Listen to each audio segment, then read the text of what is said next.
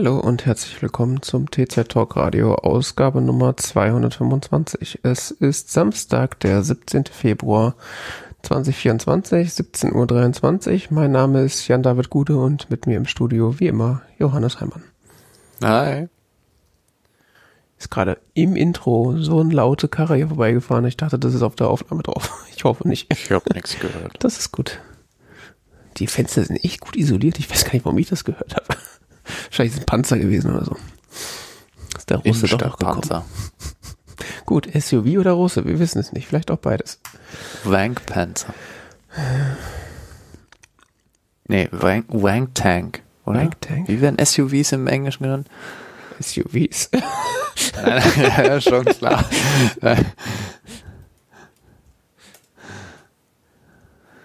Ich glaube, Wank Tank ist er. Wank Tank? Was soll denn das heißen? Kennst du es nicht? Ah, okay, so im Sinne von äh, Masturbationsauto. Oder was?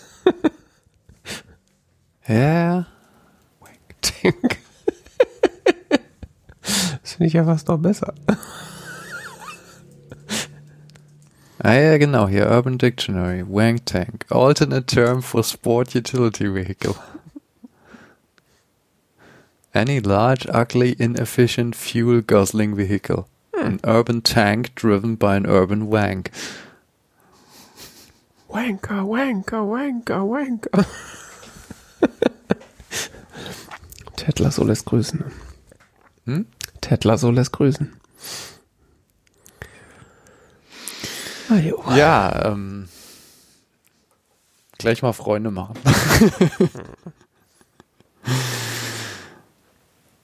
ich mag die Dinger nicht.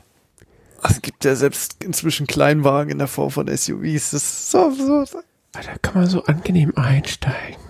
Doch, man sitzt auch höher. Das ist ja auch angenehm für die Augen oder so. Es ist ja vor allen Dingen so ein Wettrüsten, ne? Ich meine, Bis dann der Fußgänger mal seine Panzerfaust mitnimmt. ich über beobachte das manchmal so an Ampeln, weißt du, dann steht dann so der X3, BMW X3 da vor dir und links daneben der Q27 oder was weiß ich nicht, was da gerade aktuell ist. Und du hast so das Gefühl, der links, der sitzt irgendwie nochmal so einen halben Meter höher. Also so, da muss doch der rechts sich jetzt eigentlich auch wieder ein größeres Auto kaufen, weil sonst hat er ja gar keinen Überblick mehr beim Verkehr. Sonst fühlt er sich ja so wie ich in meinem Polo, weißt du, so, so, so unterlegen und schwach und In so einer Hochhäuserschlucht. Ja, ganz ehrlich, ist manchmal so, du stehst irgendwie in der Ampel, guckst du nach links, oh, Blech, guckst nach rechts, oh, auch Blech. Hm. Ja. Hier stehen auch manchmal, also ich wohne jetzt echt nicht in so einer reichen Gegend, aber hier stehen auch manchmal so Porsche Cayennes und BMW X 1200 irgendwie rum. Ich denke so, hier ist eh kein Platz. Warum in aller Welt würde man sich so ein Auto hier herstellen? Porsche Cayenne ist so ein Fahrzeug, das ich überhaupt, das, das finde ich richtig. Also es ist so, ich finde ja inzwischen alle Autos mit so, so Autos grundsätzlich irgendwie absurd, aber so ein Porsche Cayenne finde ich auch so richtig ab, äh, Abschuss, weil das ist, das ist gefühlt so groß wie das, wie so ein Gartenhaus. Hm. Und gleichzeitig irgendwie so ein Motor drin, dass, dass, dass du dieses Gartenhaus dann halt auch auf 200 Apps äh, beschleunigen kannst. In zwei Sekunden. ja, ich, wobei, ich glaube, der, der Porsche Cayenne ist ja schon ein bisschen, ist ein bisschen was älter. Also, ich glaube, der ist, wirkt gar nicht mehr so richtig groß im Vergleich zu diesem ja. Also, es gibt Ja, da, also manchmal fährt da so ein, so ein Mercedes Volvo. SUV vorbei, wo ich mir denke, Ja, ja, so, die, die gibt's auch in richtig groß, ja, ja. wo ich dann mal so denke, so, okay, also die anderen sehen schon aus wie Karikaturen, aber jetzt wird's echt lächerlich. Sie sind dann Ja, noch mal die sind- klobiger. Die sind ja noch klein im Verhältnis zu so amerikanischen Automodellen, ne? Ja gut, man darf das jetzt nicht mit dem F äh, 150 von Ford oder wie der heißt oder Ford Raptor oder sowas vergleichen. Das, das sind keine keine Pickup Trucks, das ist nochmal eine andere Kategorie, aber Wo du so ein kleines Treppchen erstmal ausklappen musst, um einsteigen zu können. ja. Oh Gott, hör mir auf, du. Ja. Ich fand das in Deutschland kommt mit den Treppchen. Ich sag mal so, solange es so so Ortschaften in Deutschland gibt, wo es noch mal so engere Stellen gibt, wo dann so ein Auto leider nicht rumpassen würde. Das Problem hast du doch jetzt schon. Ja, ich glaube, Ja, du kennst doch hier auch den Odenwald oder so. Da ist gerade Ja. so die halbe Straße gesperrt oder sonst was so. Und wenn ich, da- ich bin da letztens lang gefahren, so ich mit meinem kleinen, schmalen, kleinen Wagen, konnte wunderbar auf der Straße fahren, an der Baustelle vorbei. Und hinter mir so ein riesiger SUV, der musste halt so mit einem Rad auf dem Bürgersteig da lang brettern. Tja. Weil er hätte da nicht durchgepasst sonst. Gut, es kommt dann immer noch hinzu, dass Leute, die so eine Karre fahren, meistens auch kein Auto fahren können und dann Ja, das wissen, wie breit ihr Auto ist. Ja, das ist interessant. Es gibt ja, ich mal vor Jahren gelesen, dass ähm, SUVs, äh, also dass, dass das tatsächlich korreliert mit deinem ähm, Vertrauen in deine Fahrfähigkeiten Okay, ist also und nicht dein deinem Gefühl. Angstgefühlen im, im, im Straßenverkehr. Menschen, die äh, sich sehr ängstlich fühlen beim Autofahren, neigen stärker dazu, sich ein SUV zu kaufen. Cool. Angst immer guter äh, Ratgeber, habe ich gehört. Ja, wird- werden die ja auch so vermarktet. So, da haben sie mehr Überblick, da bist du sicher, das, weißt du, sonst was so, alles so, was Leute anspricht, die sich im Straßenverkehr unwohl fühlen, dass, dass halt diese vielen großen Fahrzeuge und überhaupt, dass wir mehr Fahrzeuge auf die Straßen packen, dazu führt, dass alle noch unsicherer sind. Das ist, deshalb meine ich Wettrüsten. Also, Wenn diese Fleischsäcke auf die Windschutzscheibe aufklatschen, die sind sehr sicher vor denen.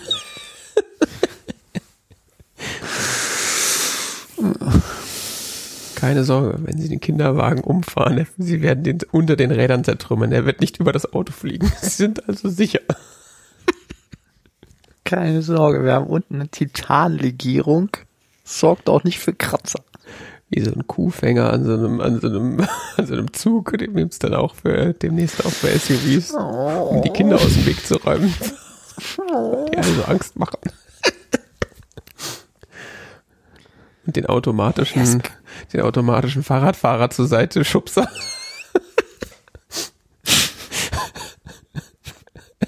So, so ein rotierendes Aber Messer gut, an der Seite.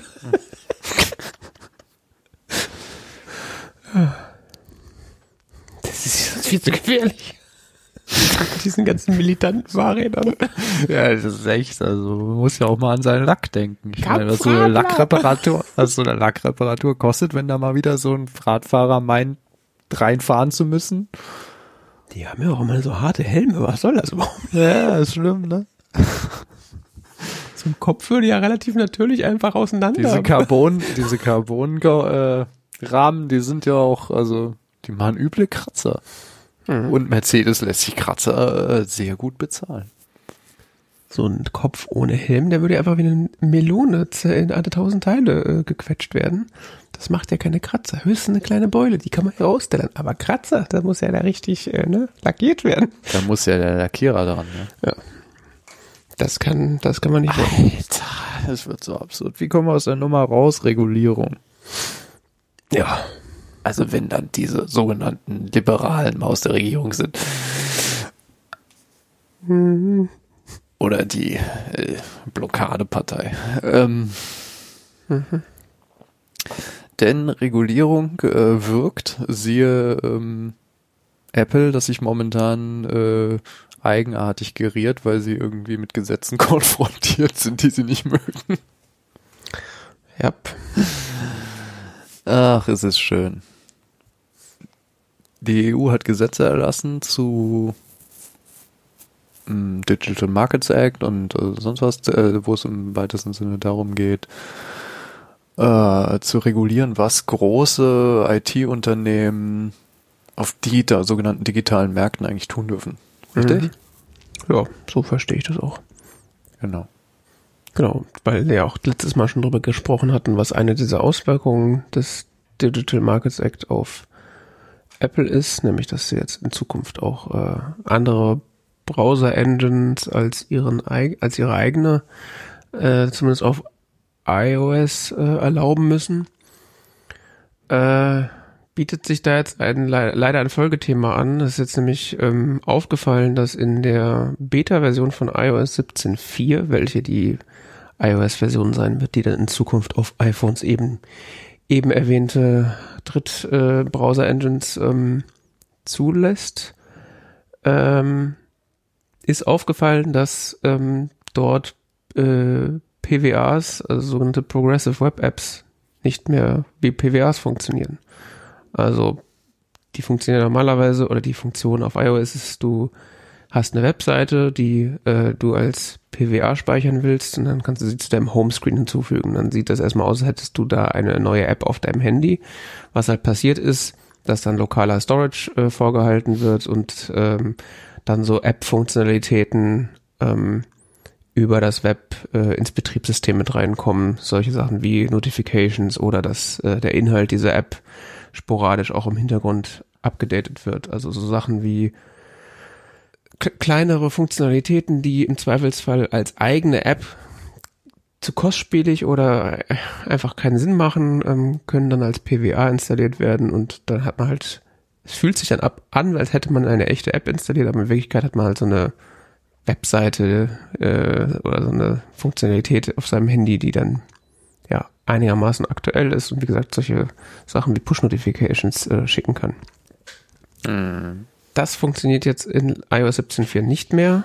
Ähm, stattdessen wird das, äh, also dieses Speichern auf den Home-Screen funktioniert nach wie vor, aber es hat halt, äh, die, die Dinger haben dann keine, eben diese Funktionalität nicht mehr, sondern sind im Grunde nur noch Shortcuts, die halt wieder auf die Webseite zeigen. Ähm, was schlecht ist, weil dann kann man es auch gleich im Browser öffnen, weil dann muss es ja auch erst gerade geladen werden und so Dinge. Ähm, Apple begründet das mit, ja, die Komplexität, weil wir müssen jetzt andere Browser-Engines anbieten, deswegen geht das jetzt nicht mehr. Ähm, ja, alle sagen Bullshit. Apple versucht jetzt irgendwie äh, da seinen Markt irgendwie in Europa so ein bisschen schlechter zu stellen und das äh, halt auf die EU zu schieben. Mhm ich weiß jetzt nicht, was sie da glauben, was da passiert. Ob dann die User sagen, oh, toll, danke EU oder, also, ich weiß es nicht. Also die Leute, die PWAs benutzen, meines Erachtens nach, sind Leute, die im Zweifelsfall auch wissen, dass Apple das mit Absicht kaputt macht. Oder zu faul oder zu dumm ist, kann natürlich auch sein. Äh, dann könnte auch sein, dass gezielt die ansprechen wollen, weil die sowieso äh, die lautere Stimme dann sind. Das könnte natürlich auch sein, aber ich sag mal, gerade Leute, so die. Die Tech-Blogger, die Gedöns, sonst was Menschen, die halt da. Ja, aber ich sag mal, das sind ja im Zweifelsfall Leute, die informiert sind und da auch eher das durchschauen als äh, andere und ich glaube, da machen, also da tut sich Apple meines Erachtens keinen Gefallen. Hm. Und ich sag, also bei mir sind sie da gerade so ein bisschen unten durch, also diese ganze, diese ganze Reaktion auf den, auf den Digital Markets Act finde ich sowieso eher zweitklassig ähm, von Apple. Ich, ich finde das absolut lächerlich. Die benehmen sich so, weißt du, so wie so. Wie so ein bockiges Kleinkind. Wie so ein bockiges Kleinkind oder so ein, so ein, so ein Liebhaber, der nicht umgehen kann, dass er verlassen wird oder so. Mhm. Also, so, so. Keine Ahnung. Für manche ist das Leben richtig schwer. Ja. Das ist ganz komisch. Dabei, also, wenn, wenn sie schlau gewesen wären, hätten sie gesagt so, hey, wir führen jetzt in, mit iOS 17.4 oder meineswegen nachher halt auch mit iOS 18 tolles neues Feature, äh, neue Browser-Engines und, und äh, hier alternative App Stores, bla bla. Das hätten sie ja voll verkaufen können als, das haben wir jetzt uns überlegt, äh, dass das voll die geile Idee ist. Mhm. Also, das haben sie bei anderen Sachen ja auch schon gemacht. Ich meine, USB-C haben sie sich ja auch hingestellt und so getan, als hätten sie die, die Kuh äh, irgendwie neu erfunden oder also da haben sie auch gesagt, hier geilste Erfindung ever, USB-C, jetzt auch im iPhone. Da haben sie auch nicht gesagt, äh, die blöde EU zwingt uns USB-C zu verwenden. Das gibt's jetzt auch nur in Europa und wenn man das ansteckt, dann fängt das Handy übrigens Feuer. So. Mm. Was habt ihr davon? Was kommt, habt ihr davon, dass ihr euer, euer scheiß USB-C? Also, ungefähr so fühlt sich das mit der, mit der iOS 17.4 gerade an, ehrlich gesagt. Niemand bei uns mag USB-C. genau. Und alle in der EU sind doof. Ja, das ist eine komische Geschichte. Also das, und da sind sie bei mir auch gerade echt so ein bisschen unten durch. Äh, also ich wäre wahrscheinlich jetzt mal wieder dran gewesen mit einem neuen iPhone dieses Jahr. Weiß ich nicht, ob ich mir jetzt eins kaufe. Also schon wieder? Echt? Schon wieder? Ich habe ein iPhone Fühlt 12. sich schon so alt? Was? Ich habe ein iPhone 12. ja, gut. Ja, es Du hast tut's vor ja auch kurzem noch. noch ein iPhone 8 benutzt. Also. Hallo, davor habe ich alle zwei Jahre gefühlt mir ein neues iPhone gekauft. Naja, Ah okay. Das ist jetzt drei Ja, Jahre alt. Und es wird dieses Jahr vier Jahre alt. Schon ein bisschen ranzig, schon klar. Nee, ist eigentlich noch okay und der Akku ist auch tatsächlich noch okay, aber ich sag mal, die neueren Kameras wären bestimmt ganz, Ja, ja, ganz ja, schick. ja, verstehe schon. Versteh schon. Aber ich sag Ja, mal, 12 hat sich so nah angefühlt gerade. ja, nee, iOS iPhone 16 kommt ja dann raus dieses Jahr. ah, okay. Ach, was weiß ich, komme da nicht mehr mit. Ja. Aber da überlege ich mir dann zweimal, ehrlich gesagt, ob ich dann dem Laden erstmal Geld geben will oder. Ja, ich weiß es nicht, ich habe auch drüber nachgedacht, aber ich will halt, ich, ich bin halt immer noch sehr zufrieden mit der Hardware. Und ich kann mir auch echt nicht vorstellen, einen Laptop oder so von einem anderen Laden zu benutzen, auch wenn ich mich fürchterlich über macOS ärgert habe. Also, Ja. Aber wenn Apple so weitermacht, dann weiß nicht. Gut, ist jetzt nicht so, dass man sich dann irgendwie dieses geile, den geilen Microsoft-Laptop holen könnte. Der ist halt, äh, naja. Aber ja. Ja, Laptops ist gerade ein sehr schwieriges Feld, weil es ist eine relativ komplexe Produktgattung und es gibt nicht so wirklich viele gute. Es gibt so von Dell oder so ganz vernünftige teilweise, die sind aber eine, sind aber auch in sehr hohen Preisklassen, die vernünftigen. Oder es gibt so in von ähm, ja, von anderen Herstellern noch, aber ich weiß nicht. Gut, die Laptops funktionieren ja. Da, da ist ja die Software auch aktuell noch in, äh, irgendwie in Ordnung. Aber eigentlich müsste man überlegen, auf, ein andere, auf ein anderes Handy umzusteigen. Ich hab ja, aber ach, nee. Ich habe auch so ein Android-Trauma. Ja, ich will das auch nicht. Ich sag nur, das wäre das Richtige. Ich habe Android schon benutzt, ich mochte es nicht. Tja, Nun gut. ich merke halt, dass ich irgendwie mein Handy sowieso in letzter Zeit immer weniger benutze. Ja, keine Ahnung, ich schon sehr viel. Das ist so. Man, keine Ahnung. Ja, keine Ahnung, ich, ich weiß jetzt nicht, was ich dazu sagen soll.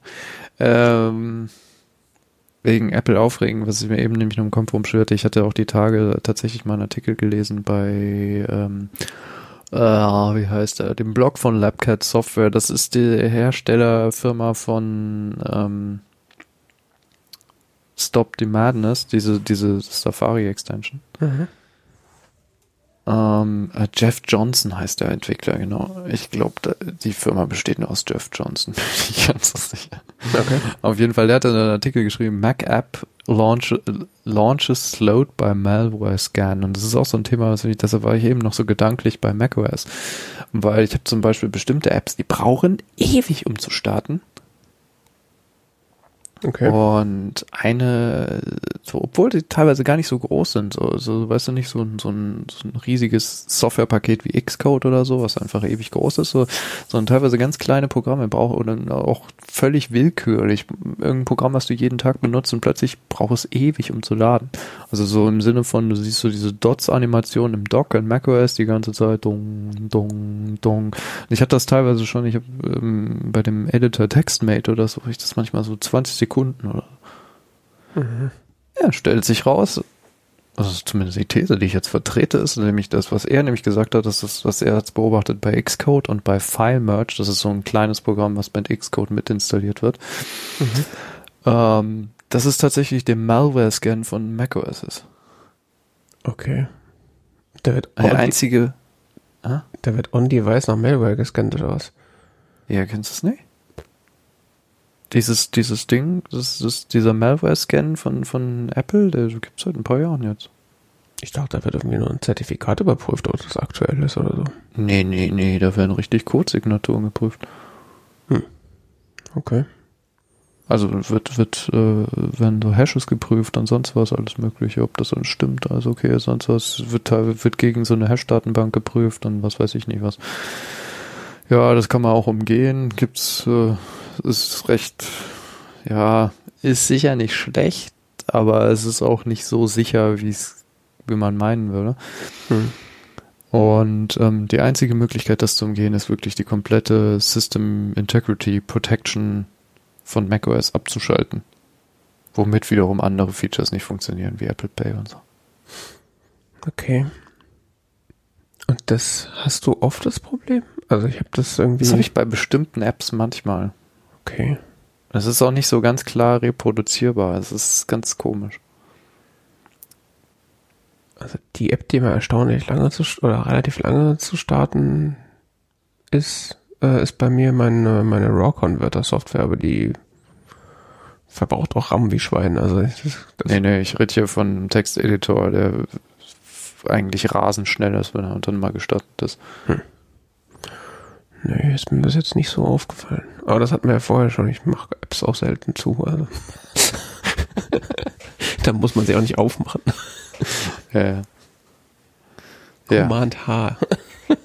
Aber macOS macht halt diesen, diese, diese Prüfung und das macht es halt in dem Moment des Startens. Was so ist so, warum im Moment des Startens? Ja, das ist natürlich eigentlich ziemlich dämlich. Ne? Ja.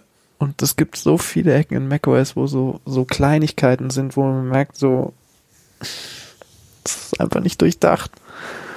Mhm. Das ärgert mich an macOS. Mhm. Diese vielen Kleinigkeiten, die einfach nicht durchdacht sind. Das war früher besser. Ja, man merkt halt, dass sie jetzt irgendwie die letzten fünf Jahre oder so auf dieser Brille rumgegurkt haben. Softwaremäßig. Brille rumgeguckt? Naja, die Ach so, die Brille, ja, okay. Ja. Ich, die, die, diese. Ich sag mal, die. Wie ist das Ding? Vision? Vision nee. Pro, ja. Vision Pro. Ich sag mal, die, die ganzen schlauen Leute, die waren wahrscheinlich alle damit beschäftigt.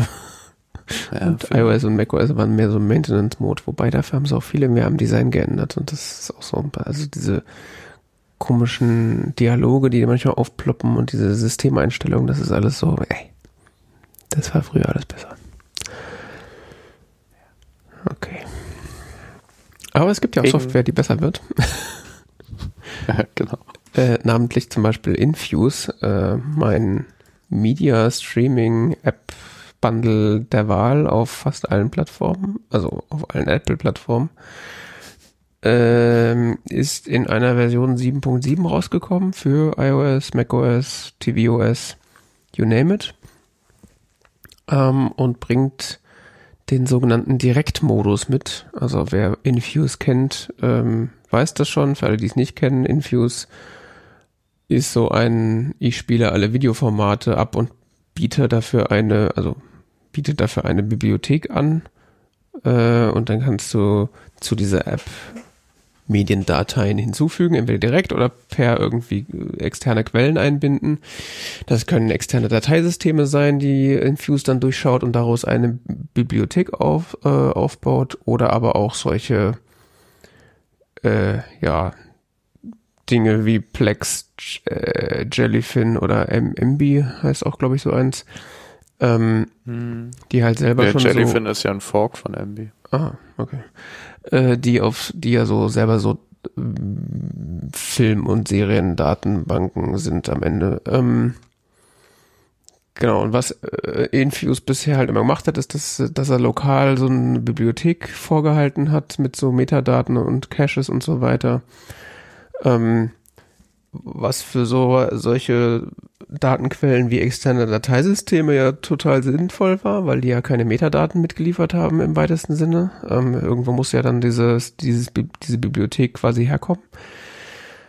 Ähm, wenn man natürlich sowas benutzt wie Plex oder Jellyfin, macht das natürlich nicht so viel Sinn, weil Jellyfin und, und Konsorten halten natürlich solche Metadaten und also sind ja selber eine Bibliothek am Ende. Das heißt, ähm, wenn man dann Infuse gestartet hat und sich was an der Originalbibliothek geändert hat, dann hat äh, Infuse dann erstmal in Jellyfin geguckt, hier, oh, neue Dateien, jetzt aktualisiere ich auch mal meine Bibliothek. Das war immer so ein bisschen, ja, jetzt nicht super langsam, aber es hat auch immer länger gedauert, als man irgendwie das erwartet hätte und ist auch nicht so richtig sinnvoll. Und äh, eben für Leute, die sowieso schon ein Movie Serien-Datenbank-Ding sie am Laufen haben, wie eben Jellyfin oder Plex, haben die Macher von Infuse jetzt äh, den sogenannten Direktmodus eingeführt, der wiederum die Bibliothek auf Seite von Infuse deaktiviert und quasi einfach nur die Bibliothek des jeweiligen äh, Servers verwendet. Mhm. Was vor allen Dingen äh, zur Folge hat, dass das Ding jetzt rasend schnell ist und äh, ja, es flutscht einfach. Also man macht die auf und die Daten sind direkt da und man klickt irgendwo drauf und es äh, sehr, Je nachdem, wie schnell dein Jellyfin ist.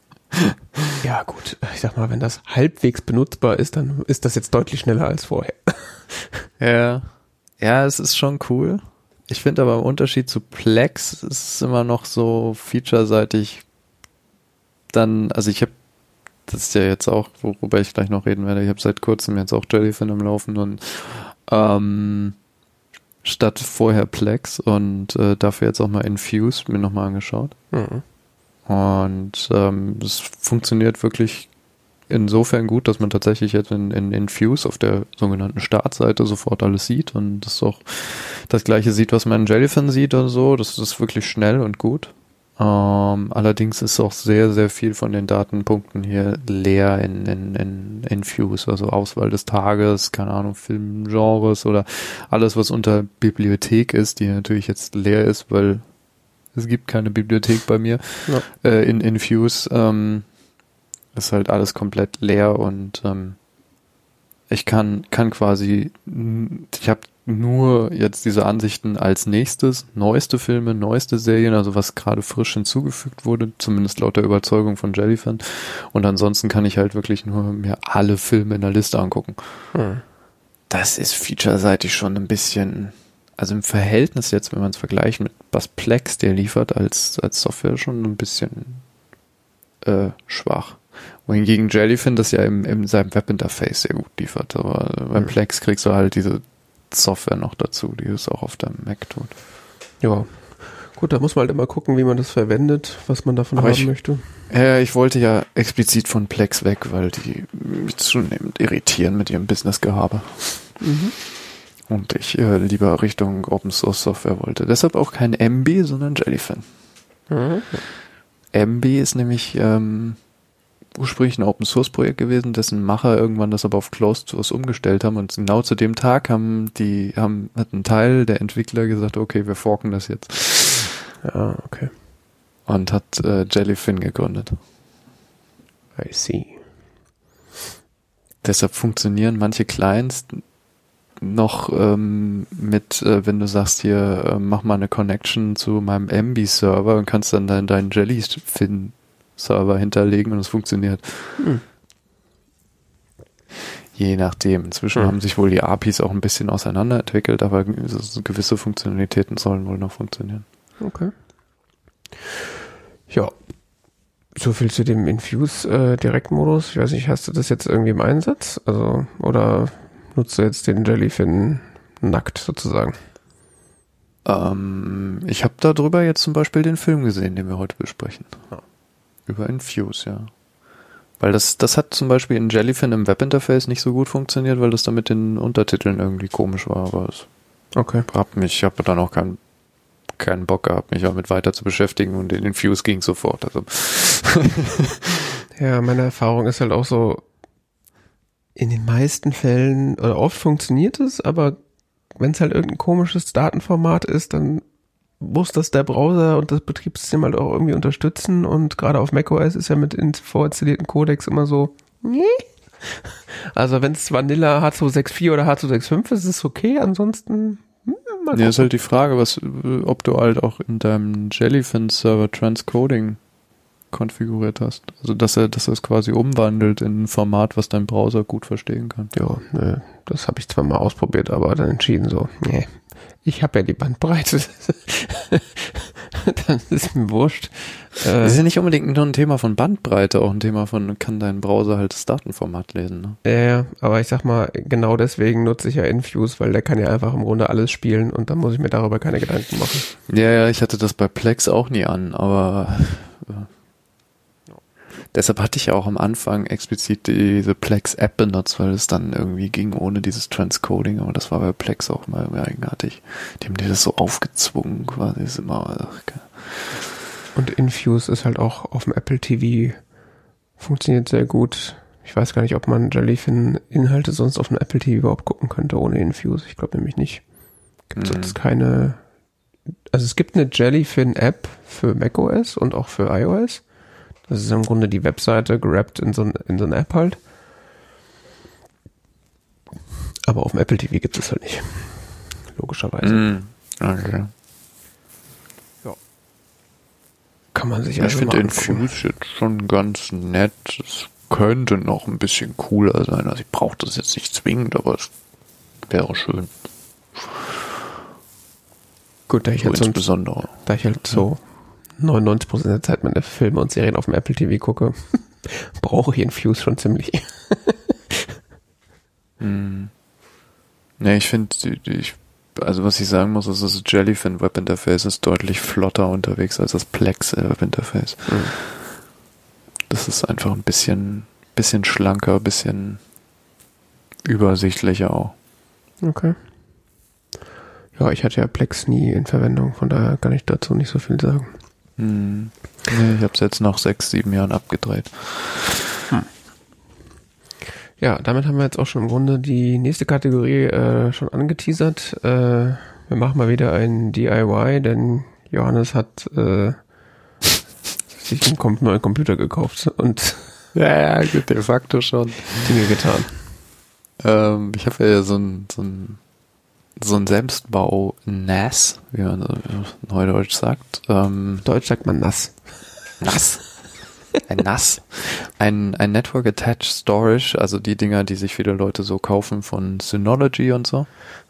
Speicher mich, aber mach mich nicht nass. Äh, das hatte ich, habe ich seit 2016 oder so. Ähm, 2016, 2017 irgendwie so die, ich glaube, nee, 2017 glaube ich, ähm, hier am Laufen in der Selbstbauvariante, also kein Synology oder sonst was, sondern selbst zusammengesteckt damals aus einem ähm, Mini-ITX-Board mit einem Intel-Prozessor drin, ähm, damals ein Intel J3455, wem, das was sagt, also Wer kennt die nicht? uraltes Celeron-Ding. Ähm, Single-Core wahrscheinlich. ne? nee, nee, Quad-Core. Damals Oh. schon. Ja, ja, aber Ui. nicht schnell. Viele Kerne, aber trotzdem langsam, auch nicht schlecht. Ach, der war damals neu, schau mal an. Äh, drittes Quartal 2016 gelauncht. Der war da 2017, habe ich das zusammengesteckt, da war der noch relativ jung. Interessant. Ich hätte ich hätte schwören können, der war 2017 schon alt, aber na gut, egal. Ähm, damals halt zusammengebaut mit drei Datenfestplatten und einer Systemfestplatte. Hm, Das Ding lief da jetzt für Jahre vor sich hin. Ich habe vor ein, zwei Jahren mal die Festplatten geupgradet. Äh, dadurch, dass das so ein schönes Linux-Software-Rate ist, konnte ich ähm, das einfach, äh, konnte ich quasi die Gesamtgröße des, des, des Rates äh, schön ähm, wachsen lassen, indem ich eine Platte nach der anderen getauscht habe. Mhm. Das ganze Aktion hat zwar eine Woche gedauert, aber ähm, äh, das, das Rate ist äh, gerade mal dann doppelt so groß geworden.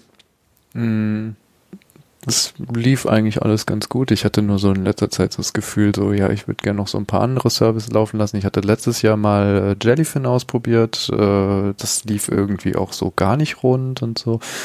Ich hatte das die ganze Zeit darauf zurückgeführt, dass der Service ist vielleicht, äh, gut, ist schon ein bisschen paar Jahre alt und naja, keine Ahnung was. Bin mir inzwischen nach dem Neuaufsetzen gar nicht mehr so sicher, ob das an dem An dem Kiste lag oder ob einfach mein Linux irgendwie kaputt konfiguriert war, weil ich vor sechs Jahren irgendwelche Scheiße gebaut habe. Ähm, oder in der Zwischenzeit. Ähm, wie es dem auch so sei, ich habe gesagt, ja, komm, das läuft jetzt sechs Jahre, jetzt können wir dem ein Upgrade verpassen, habe mir ein neues Mainboard besorgt mit einem äh, neuen Prozessor. Also wieder von ASRock, so ein Mainboard, was schon einen Prozessor mitbringt, ähm, der wieder äh, passiv gekühlt ist. Das heißt, kein, äh, kein, kein Lüfter dreht sich, sondern da ist einfach so ein, so ein Kühlkörper drauf gesch äh, geschraubt. Äh, der reicht für diesen Prozessor, um den zu kühlen. Mhm. Oh, das ist ein ASRock N100 DC ITX. Ähm, das DC steht dafür, dass es äh, ein, ein ähm, du kannst halt ähm, so, ein, so ein externes Netzteil direkt dran stöpseln an das Mainboard. Das ist sehr, äh, sehr schön. Ich hatte vorher so eine Bastellösung mit so einem, mit so einem kleinen Mini-Netzteil und sowas. Das, man kennt das von diesen alten großen PCs, ne? Da ist so im Tower immer so ein großes Netzteil drin, was halt die Power für den den PC bereitstellt. Ne? Und bei diesem kleinen Computer hatte ich damals so eine sogenannte Pico PSU hieß das. Das ist so ein Ding, das steckst du aufs Mainboard und da kommt dann auch so ein externes Netzteil dran gestöpselt. Mhm.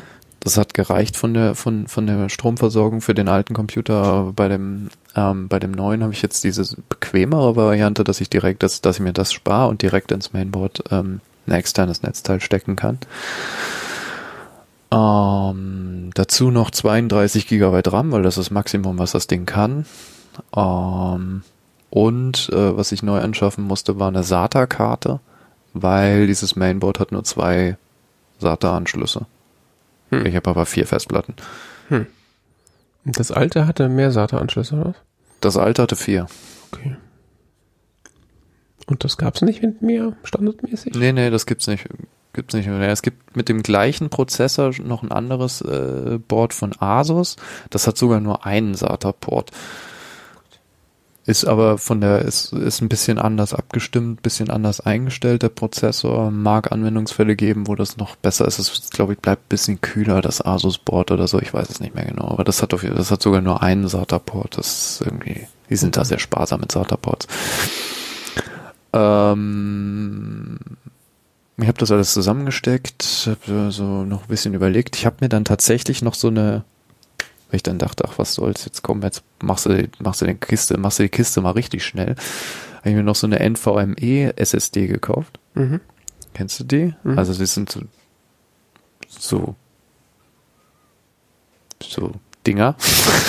Ja, das ist das, was, das, was Apple früher im Grunde auch in seinen Laptops drin hatte, bevor sie das so eine, so eine bisschen längere Kreditkarte, ja, ja. ähm, die direkt ins Mainboard gesteckt wird und ähm, dann mit einer Schraube arretiert wird. Äh, das ist auch eine Festplatte und ähm, äh, ja.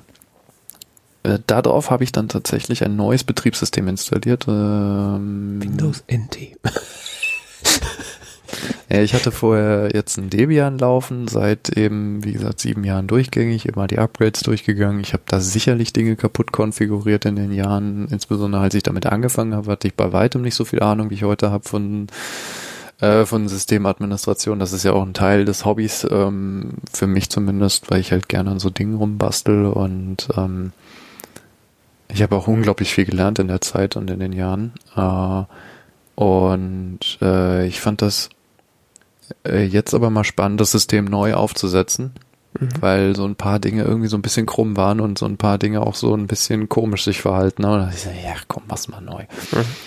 Bevor ich das gemacht habe, also ich habe mir dann lange überlegt, nehme ich nochmal so ein Debian-System und baue das mir alles komplett selbst zusammen. Habe ich dann gesehen, ja, viele Leute empfehlen so solche speziellen NAS-Betriebssysteme. Also da gibt's Open Media Vault, äh, FreeNAS, nee, mhm. das heißt nicht mehr FreeNAS, das heißt TrueNAS jetzt. Mhm und Unraid. Mhm. Ähm, Open Media Vault basiert auf Debian. TrueNAS basiert je nach Variante entweder auf FreeBSD oder auf Debian. Und Unraid habe ich vergessen. mhm. ähm, für Unraid musst du tatsächlich bezahlen. Okay. Das, das kostet irgendwie so eine einfache Lizenz oder so, kostet einmal 50 Euro oder sowas. Ähm, für TrueNAS ist kostenfrei, zumindest in den Standardvarianten. Ähm, wäre für mich, habe ich ein bisschen drüber nachgedacht, mache ich noch so ein, dieses RAID ist wie gesagt eine Linux Software Managed RAID. Ich habe drüber nachgedacht, da das gegen ein ZFS RAID auszutauschen. Mhm. Aber da hätte ich alle Daten davon runterziehen müssen und irgendwo backuppen und wieder draufspielen.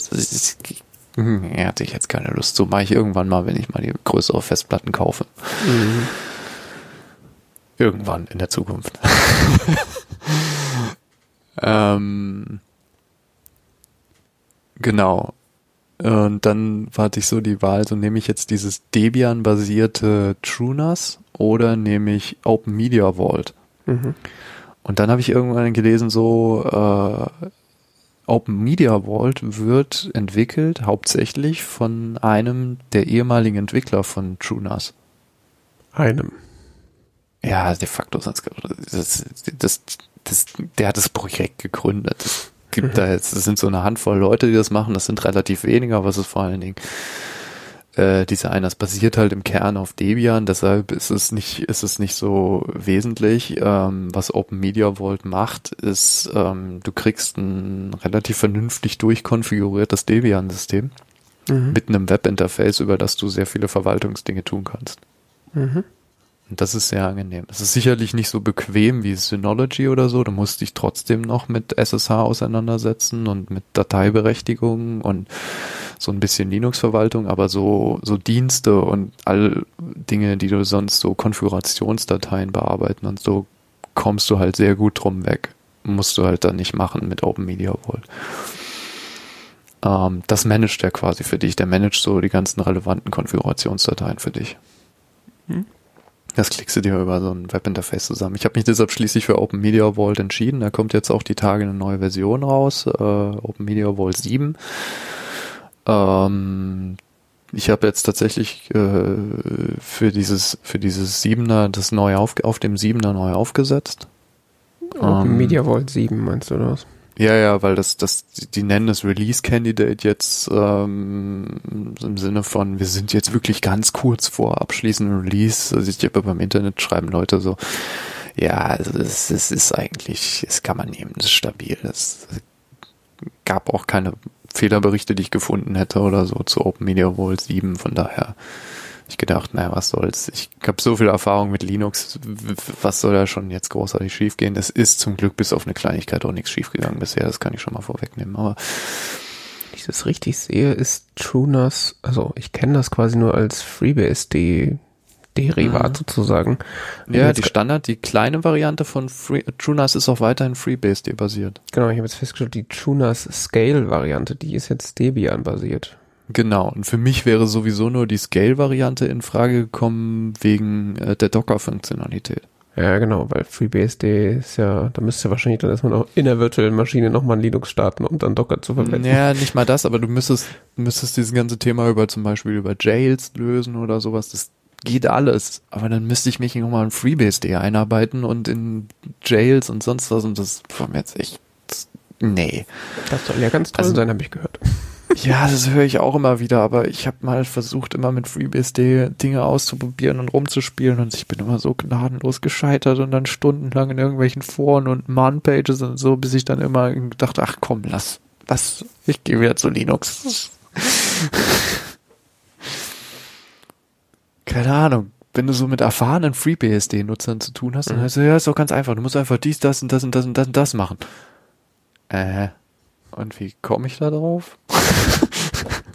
ich habe da null Erfahrung. Ich habe das, äh, mein Vater hat auch so ein, ich glaube, ein TrueNAS-System äh, da laufen und schwört da auch drauf auf das FreeBSD und Jails ja. und dies und das und tralala. FreeBSD ist total toll. Ich habe das schon mal wo installiert, gestartet, das lief sofort, das war super.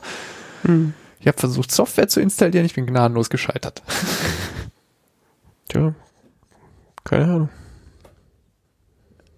Ich, ist, ja, allein das mit diesen, ach egal, führt zu weit jetzt. Aber, ja, auf jeden Fall wollte ich darauf hinaus, dass das TrueNAS Scale halt Debian basiert ist und ich nicht so sicher wäre, ob das dann, wenn das halt so für große Systeme ausgelegt ist, ob das dann überhaupt funktioniert. Ja, hätte. das ist, das ist viel Tamtam um nichts. Das ist, das ist das Scale, keine Ahnung. Das ist, es gibt dann noch die Enterprise-Variante oder wie die heißt, die ist dann für wirklich große Varianten also, so, ausgedacht. Äh, aber wenn du halt den Docker-Kram und sowas nutzen willst, musst du dieses Juno Scale benutzen. Hm. Wahrscheinlich, wenn ich es richtig verstanden habe. Ich habe mich dann noch nicht damit weiter auseinandergesetzt, weil ich bin dann halt zunehmend Richtung Open Media Vault gegangen, weil ich dachte so, das, das gibt für mich irgendwie jetzt Sinn in meinem Anwendungskontext. Ähm, ein, ein stark Debian Linux oder sehr nah am Debian Linux liegendes System, was halt so ein bisschen Webinterface hat, was ich teilweise, was ich jetzt, ähm, nachdem ich ein bisschen ein paar Tage mit dem System rumgespielt habe, äh, bestätigen kann, ist sehr angenehm. Wenn du einfach so ein, eine Webseite aufrufen kannst und kannst da sehen, ah ja, hier sonst was läuft und Ahnung, ein bisschen Statistiken angucken und sowas, das ist schon ähm, ganz angenehm. Vor allen Dingen habe ich äh, sehr zu schätzen gelernt, äh, dass es da so ein Plugin gibt, das heißt äh, Compose oder Docker Compose, keine Ahnung, wie es genau heißt. Auf jeden Fall kann man, ist alles dokumentiert, wie man sich das installiert und so, diese Plugins für Open Media Vault. Ähm, darüber kannst du halt auch Docker-Container über Compose-Dateien Mhm. steuern und das ist sehr, sehr gut gemacht, dieses Plugin. Ähm, da ich ein bisschen Angst hatte, Mhm. meinen mein Medienserver hier komplett runterzunehmen, einfach so, komm, ich hau jetzt mal ein neues Betriebssystem drauf und sonst was, habe ich das alles vorher getestet Mhm. auf einem Raspberry Pi. Mhm. Und das hat tatsächlich auch funktioniert. Also es war auch sehr schön. Ähm, Open Media Vault 7 kann ich sagen, läuft auch sehr gut auf einem Raspberry Pi. Äh, wenn man da mal ein bisschen äh, äh, sich für interessiert. Ähm, sogar mit ein paar Docker-Containern war es noch, äh, hat der Pi äh, sehr gut äh, abgearbeitet. Also so ein Raspberry Pi 4B. Das ist jetzt nicht das aktuellste Modell. Den 5 habe ich dem hab ich nicht mehr verfolgt. Ähm, wie es um den eigentlich so steht. Ich weiß nur, dass es ihn gibt, aber das ist ein Raspberry Pi 4B mit äh, 4 GB RAM. Also nicht mal das Top-Modell, es gibt noch ein 8 GB RAM-Modell. Mhm.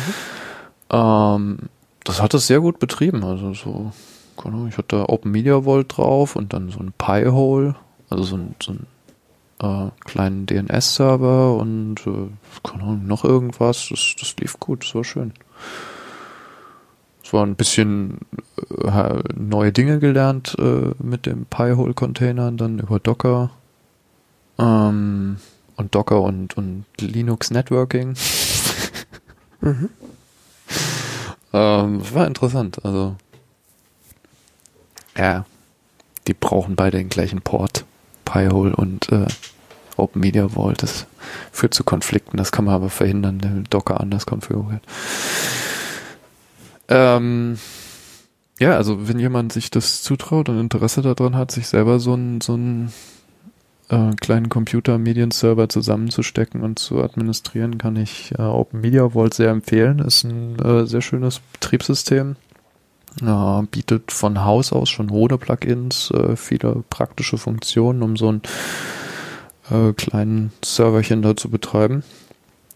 Mhm. Und einfach mal irgendwie so, wenn man dann so einen kleinen Server hat, hängt da eine Festplatte dran und so im Netzwerk freigeben. Das ist in ein paar Minuten gemacht. Das ist, hat, hat mich sehr, sehr begeistert, ehrlich gesagt. Es Und die haben eine coole Community, also auch so ein Forum und so, wo du auch so Fragen stellen kannst, wo Leute aktiv sind. Ein Discord-Server. Das weiß ich nicht, aber auf jeden Fall auch ein Forum, was man durchsuchen kann, wo man. Dinge findet, wo Leute, hey, ich hatte dies und das und jenes Problem. Ich hatte tatsächlich einen Fehler. Ich habe ich hatte nicht von Anfang, ich habe äh, ja ein Raid drin, ich habe dafür gibt's ein Plugin für Raids, Mhm. Ähm, das ich nicht unbedingt brauche, weil das macht halt das Debian drunter schon perfekt. Der hat einfach beim Booten dann meinen Raid erkannt, hat das alles so, ich mache hier mal Dinge, keine Ahnung was. Ähm, ich hatte dieses Raid-Plugin aktiv und habe dann die sogenannten Benachrichtigungen in Open Media Vault angeschaltet. Mhm. Und das ging dann nicht. Da kam dann irgendwie hier Fehler, bumm, peng, alles kaputt. Äh, der konnte irgendwie, keine Ahnung, ist irgendein Bug in Open Media Vault 7, äh, dass er die Einstellungen dann nicht anwenden konnte. Ich habe dann das RAID-Plugin wieder deinstalliert, habe die Notifications angeschaltet, habe das RAID-Plugin wieder installiert, dann ging's. Keine Ahnung. Also, wie gesagt, ist kein äh, Synology, ich äh, steck's in die Steckdose, mach's an und es läuft, sondern es, man muss schon ein bisschen selber mitdenken, aber es ist schon wow. Okay. Da kriegt man ganz schön viel aus dem Open Source Bereich. Einfach nur Leute da ein cooles System zusammenbauen. Und äh, was mich jetzt noch mehr begeistert übrigens, dieses ASRock 100 DC Mainboard, das mit diesem NVMe Festplatte, SSD Mhm. Festplatte plus äh, 32 GB RAM ist so unfassbar schnell im Verhältnis zu dem vorangegangenen Mainboard. Das ist äh, phänomenal. Mhm. Jetzt laufen da so ein paar Dienste, wie zum Beispiel jetzt Jellyfin, äh, das auf dem alten Kiste irgendwie aus irgendwelchen Gründen extremst langsam lief. Also es ist wirklich exakt genauso aufgesetzt wie, wie vorher. Die, das RAID ist das gleiche, das, äh, das ist auch ein Debian Linux, keine Ahnung was. Aus irgendeinem Grund ist äh, Jellyfin jetzt wirklich, wirklich schnell. Mhm. Äh, wohingegen es letztes Jahr auf dem alten Setup extrem langsam war. Ich habe keine Ahnung warum. Okay, aber abgesehen jetzt von dem Jellyfin, was jetzt schneller ist, äh, was war denn so Alles der, ist schnell. Was war denn so der äh, eigentliche Grund oder der, der, der Trigger dann jetzt in neue Hardware zu investieren? Als ich gesehen habe, ich habe immer mal wieder geguckt, ähm, ob es so alles halbe Jahr oder so, habe ich mal geguckt, ob es da ein neues Board gibt von AS Rock. Mhm. Und die letzten Jahre gab es so auch immer, es gab, ich glaube jetzt die, nach meinem gab es dann noch eine Generation, das glaube ich jetzt die dritte, die zweite oder dritte Neuauflage seit meinem Board. Mhm. Und äh, die bisherigen Boards hieß es immer so mit der Leistungssteigerung, ja, das ist jetzt hier 50 Prozent schneller. Und ich so, ja, okay, so, pff, keine Mhm. Ahnung. Aber dieses jüngste mit diesem N100 Intel-Prozessor ist wohl nochmal doppelt so schnell wie die Generation davor. Mhm. Okay. Und die war schon deutlich schneller als meine, weißt du? Mhm. Und dann dachte ich so, ja gut, das ist dann schon, also für 100 Euro, die dieses Board gekostet hat, ist das schon ein gutes Upgrade. Ja. Oder hat es 130 gekostet? Ich glaube 130. Hast du da mal in dem Bereich geguckt, ob es irgendwas äh, Richtung ARM-Prozessoren gibt?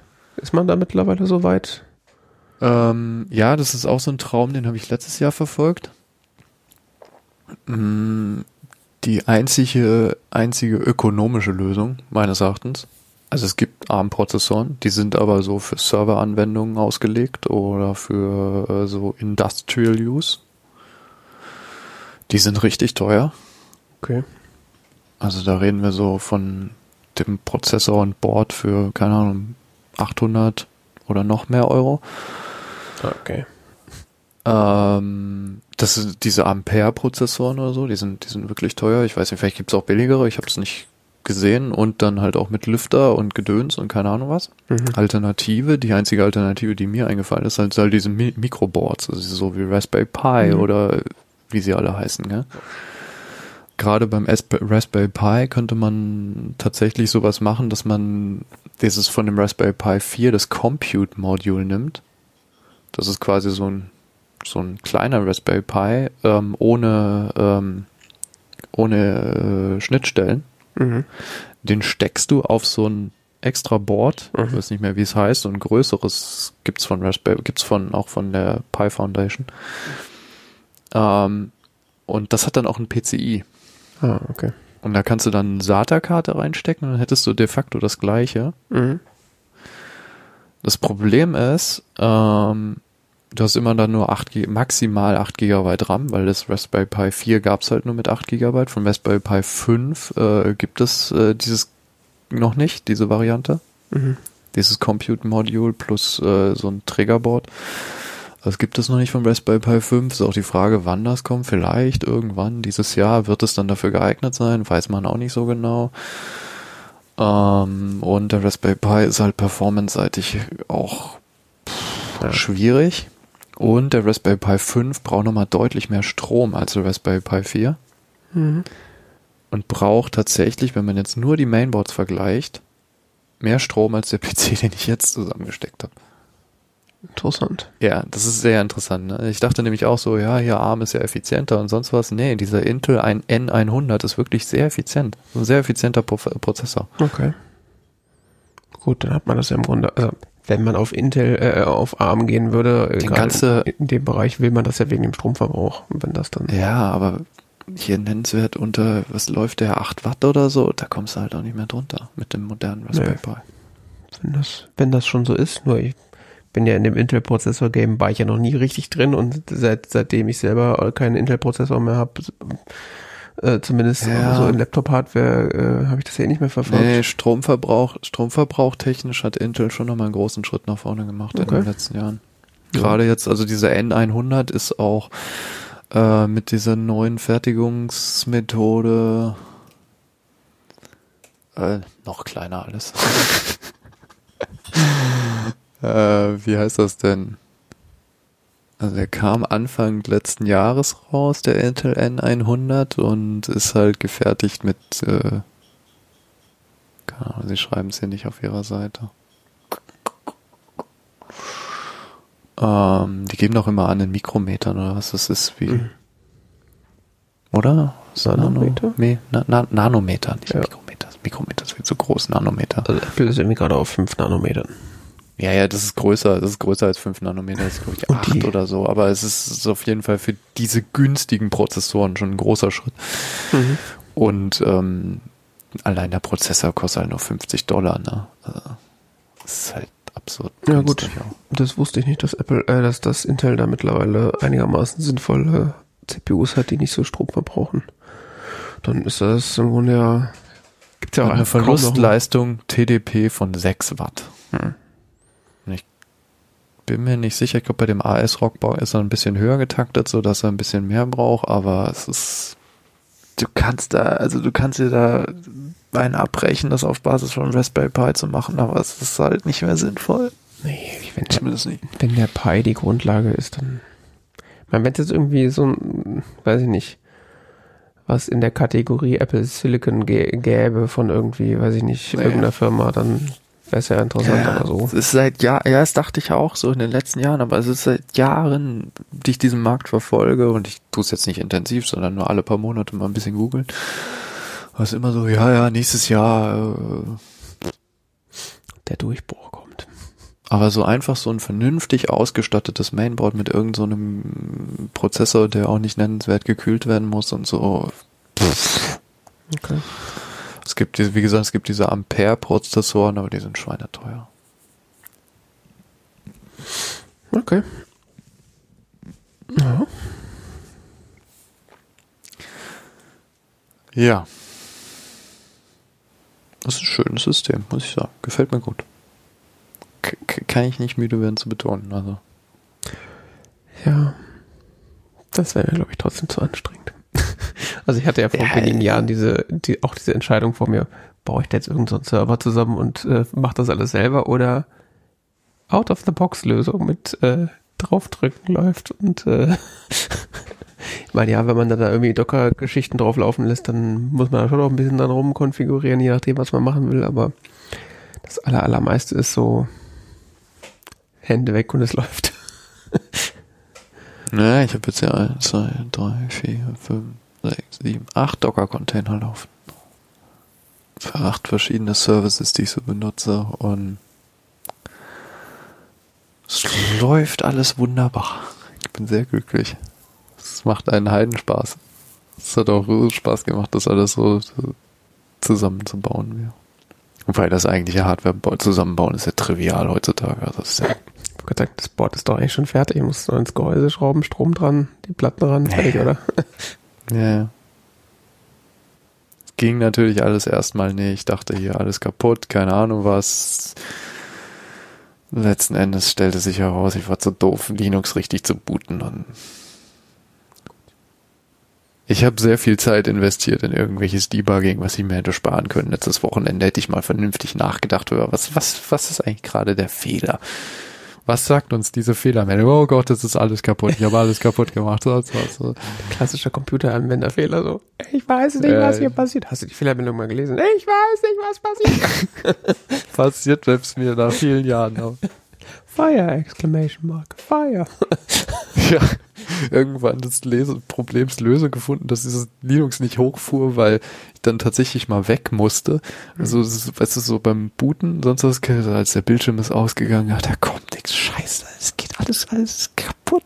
Wie soll ich das jetzt rausfinden, was da kaputt ist? Und, äh, ewig lang irgendwas recherchiert, wie ich Daten retten kann und keine Ahnung was und sonst was. Und dann musste ich weg, komm wieder, Linux fertig gebootet. Oh. Der hat, der hat versucht, die Story noch am Rande, der hat versucht, ich habe da so eine externe Festplatte dranhängen für Backups. Ich hatte die beim Testbooten nicht dran. Das Linux ist aber so eingestellt, dass er die zwingend ein, äh, an, einhängen möchte. Hm. Er sucht zwingend diese Festplatte. Hm. Das heißt, er konnte, und der hat dann wirklich fünf Minuten gewartet oder sowas, bis er in Timeout lief und dann weiter gebootet hat und gesagt hat, übrigens, deine Festplatte ist nicht da, was soll ich hier tun? Tja. Wir waren diese fünf Minuten warten aber schon immer zu viel, um meine Panik ansteigen zu lassen. Scheiße, ich habe alles kaputt gemacht. Ja, und Linux, was nach fünf Minuten nicht gebootet ist, ist meistens da. Ist ja, und der. Bildschirm ist schwarz, weißt du, also nicht mal, es wird dir irgendwas angezeigt von wegen hier so, ich mache jetzt gerade das und das, sondern einfach schwarz. Das ist halt auch so. Selten eine gute Nachricht. äh, Und es rattert da als, was macht der da gerade? Formatiert er die Festplatten? Was tut er da? so. Tja. Ja, ja, nee, es hat sich dann alles als, als, ähm, als äh, harmlos herausgestellt. Also so Upgrades sind mit, wenn man tatsächlich, also man kann Linux einfach das Mainboard unten drunter austauschen und das alte Linux weiter starten. Das geht, das hat jetzt auch funktioniert. Ähm, es musste dann nur so ein paar manuelle Anpassungen gemacht werden. Also, aber das ist ja jetzt nicht relevant, wenn man das neu aufsetzt. So, Ja. noch mehr Do it yourself. Whatever you want. Ich hab Zeit. Was mir ein bisschen geholfen hat dabei, oder was mir vor allen Dingen bei der Arbeit geholfen hat, äh, die letzten Wochen, ist äh, ChatGPT. Bei welcher Arbeit jetzt? Bei der, für die ich bezahlt werde auch. Ja. Ähm, ich habe das aber, weil ich dieses Webgedöns nicht mag und weil ich auch irgendwie es nicht mag. Ähm, also ich hatte mal, als ChatGPT neu und cool war, mir so eine so eine Subscription gekauft und dann irgendwie, was kostet die, 20 Dollar oder so? Ja, genau. Äh, Das hatte ich aber dann irgendwann gekündigt, weil ich irgendwie so ein schlechtes Gefühl dabei hatte, so, oder so brauche ich das wirklich für 20 Dollar im Monat? Das ist irgendwie, Man hat grundsätzlich eigentlich ein schlechtes Gefühl, wenn man OpenAI Geld gibt. ja, oder so, irgendwie ist das komisch und sonst was. Und dann hieß es immer so, ja, nutz doch die API, das ist dann wirklich nur deine, da bezahlst du wirklich nur das, was du auch genutzt hast und so, statt dass du einfach OpenAI Geld überweist, dann, dann es vielleicht nutzt und dann vielleicht auch für irgendwelchen Blödsinn nutzt, weil man hat's ja jetzt. ähm, habe ich aber nie weiter verfolgt, dann wie das ging. Also sonst das war dann zu dem Zeitpunkt auch irgendwie noch schwierig. Also es gibt aber eine coole Software für den Mac, die heißt ähm, Macato oder Macato oder keine Ahnung. Ähm, die äh, das für einen macht. Die kostet ein paar Euro. Mhm. Das kann ich gleich mal äh, vorweg sagen. Die ist nicht, kriegt man nicht äh, kostenlos. Ähm, kostet ein paar Euro, äh, bietet dann die Möglichkeit, äh, mit ja, ChatGPT zu chatten, indem man sein, indem man dann von OpenAI da einen API-Key hinterlegt. Mhm. Und ein API-Key kann man auch äh, bei OpenAI äh, relativ leicht anlegen und äh, ich musste da 5 Dollar einzahlen irgendwie. Mhm. Dann haben die mir einen API-Key gegeben. Und äh, das ist sehr praktische Software, muss ich sagen. Und das funktioniert So. dann durch irgendwie, man hat ein Fenster auf seinem Rechner, was, äh, wo man Sachen rein tippt und dann kommt Ergebnisse raus oder wie läuft das dann? Also was? Ja, man hat halt einfach so, ein, so ein, eine native Mac-App. Mhm. Ähm, ich habe dir gerade mal den Link in das Dokument gehängt. Äh, man hat eine native Mac-App mit so einem Chat-Interface. So wie man es auch von so Chat-Apps kennt. Mit äh, links sind halt so deine Chats und äh, Hm. rechts ist so ein Chat-Interface. Und ähm, du kannst noch so ein paar äh, Special-Sachen dann natürlich noch einstellen, wie dass du eben sagst, hier, äh, du kannst zum Beispiel so System-Prompts hinterlegen. Das ist sehr praktisch, wenn du äh, sowas sagen willst, hier von wegen verhalte dich mal als hier, Lifehacker, Language Tutor, Software Developer, kann man, sind da so vor hinterlegt. Ähm, System Prompt ist eine Prompt, die man bei der API zusätzlich zu dem normalen Prompt hinzugeben kann. Mhm. Wenn du mit der Webseite interagierst, mit so einem Chatbot, dann hast du ja in der Regel als Nutzer einfach nur so eine Eingabezeile. Ne? Ja. Wenn du mit der API redest, kannst du aber dazu noch so sogenanntes System Prompt dazugeben. Das ist quasi so, das wird noch der Anfrage vorangestellt. Mhm. Da kannst du dann so Sachen einschreiben wie, benimm dich mal als so und so. Oder sonst was, damit quasi der Kontext schon gesetzt ist für Mhm. die Anfrage. Priming. Ähm, dazu haben sie, hat er auch so eine Prompt Library, wo man so Dinge dann eben hinterlegen kann. Und du kannst noch so Sachen einstellen, wie die Temperatur und so, also Leute, die sich ein bisschen mit ähm, Frequency Penalty, sonst was, das es sind so Einstellungen, Temperatur geht's vor allen Dingen ähm, die Kreativität letzten Endes von der an, von der Aussage von von ChatGPT, also wie wie frei agiert er. Mhm. Damit kann man auch so ein bisschen rumspielen. Oh, kannst du mit ChatGPT reden, ja. Und ähm, ich benutze es jetzt manchmal so so äh, zwischendurch auch so mit äh, GPT 3.5 ist erschreckend günstig für so simple Anfragen und GPT-4, ja, kostet schon ein paar Cent, aber äh, für mein sehr unregelmäßiges Nutzungsverhalten ist das sehr viel angenehmer als so dieses so, ich bezahle den so 20 US-Dollar und benutze dann de facto drei oder so. Hast du dann auch Zugriff auf diese ganzen anderen OpenAI, nee, mit Plugins hast du keinen Zugriff darüber. Ich weiß nicht, wie das, also nicht mit dieser App, theoretisch mit der API, soweit ich weiß schon. Was es hier gibt, ist so, es gibt solche Functions, also so, ich weiß nicht, das habe ich ein Thema, mit dem ich mich noch nicht so richtig beschäftigt habe. Hm. Was ich zumindest einmal benutzt habe, war die Function äh, Fetch Webpage.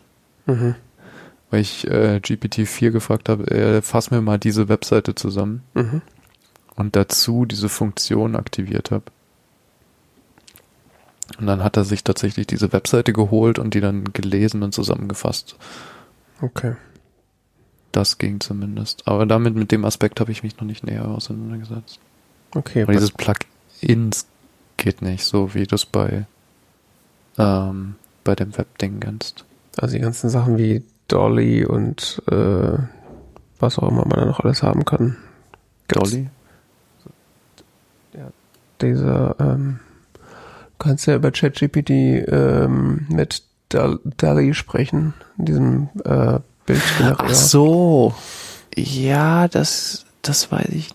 Das gibt's, glaube ich, in dieser App nicht. Okay. Aber es gibt auf jeden Fall Apps, die mit der API reden, die auch das können. Und was zahlst du jetzt so im Monat jetzt für den ganzen Klimbim so über den Daumen gepeilt? Äh, Shop keine Ahnung. Also, ich hoffe, es ist günstiger ich als meine 5 Dollar noch nicht weg. so, so. Okay. In den letzten 30 Tagen. Hm. Ich muss gerade mal gucken bei OpenAI. Usage. Ich habe bisher 2,50 Dollar verbraucht. Hm. Okay. In den letzten 30 Tagen. Das kann sich doch auch für die nicht lohnen. Also in deiner Rechenperformance hast du doch da schon mehr Geld verbraucht. Also, das kann mir doch keiner erzählen. Nee, tut's auch nicht. Ähm, OpenAI ist ein Verlustgeschäft momentan.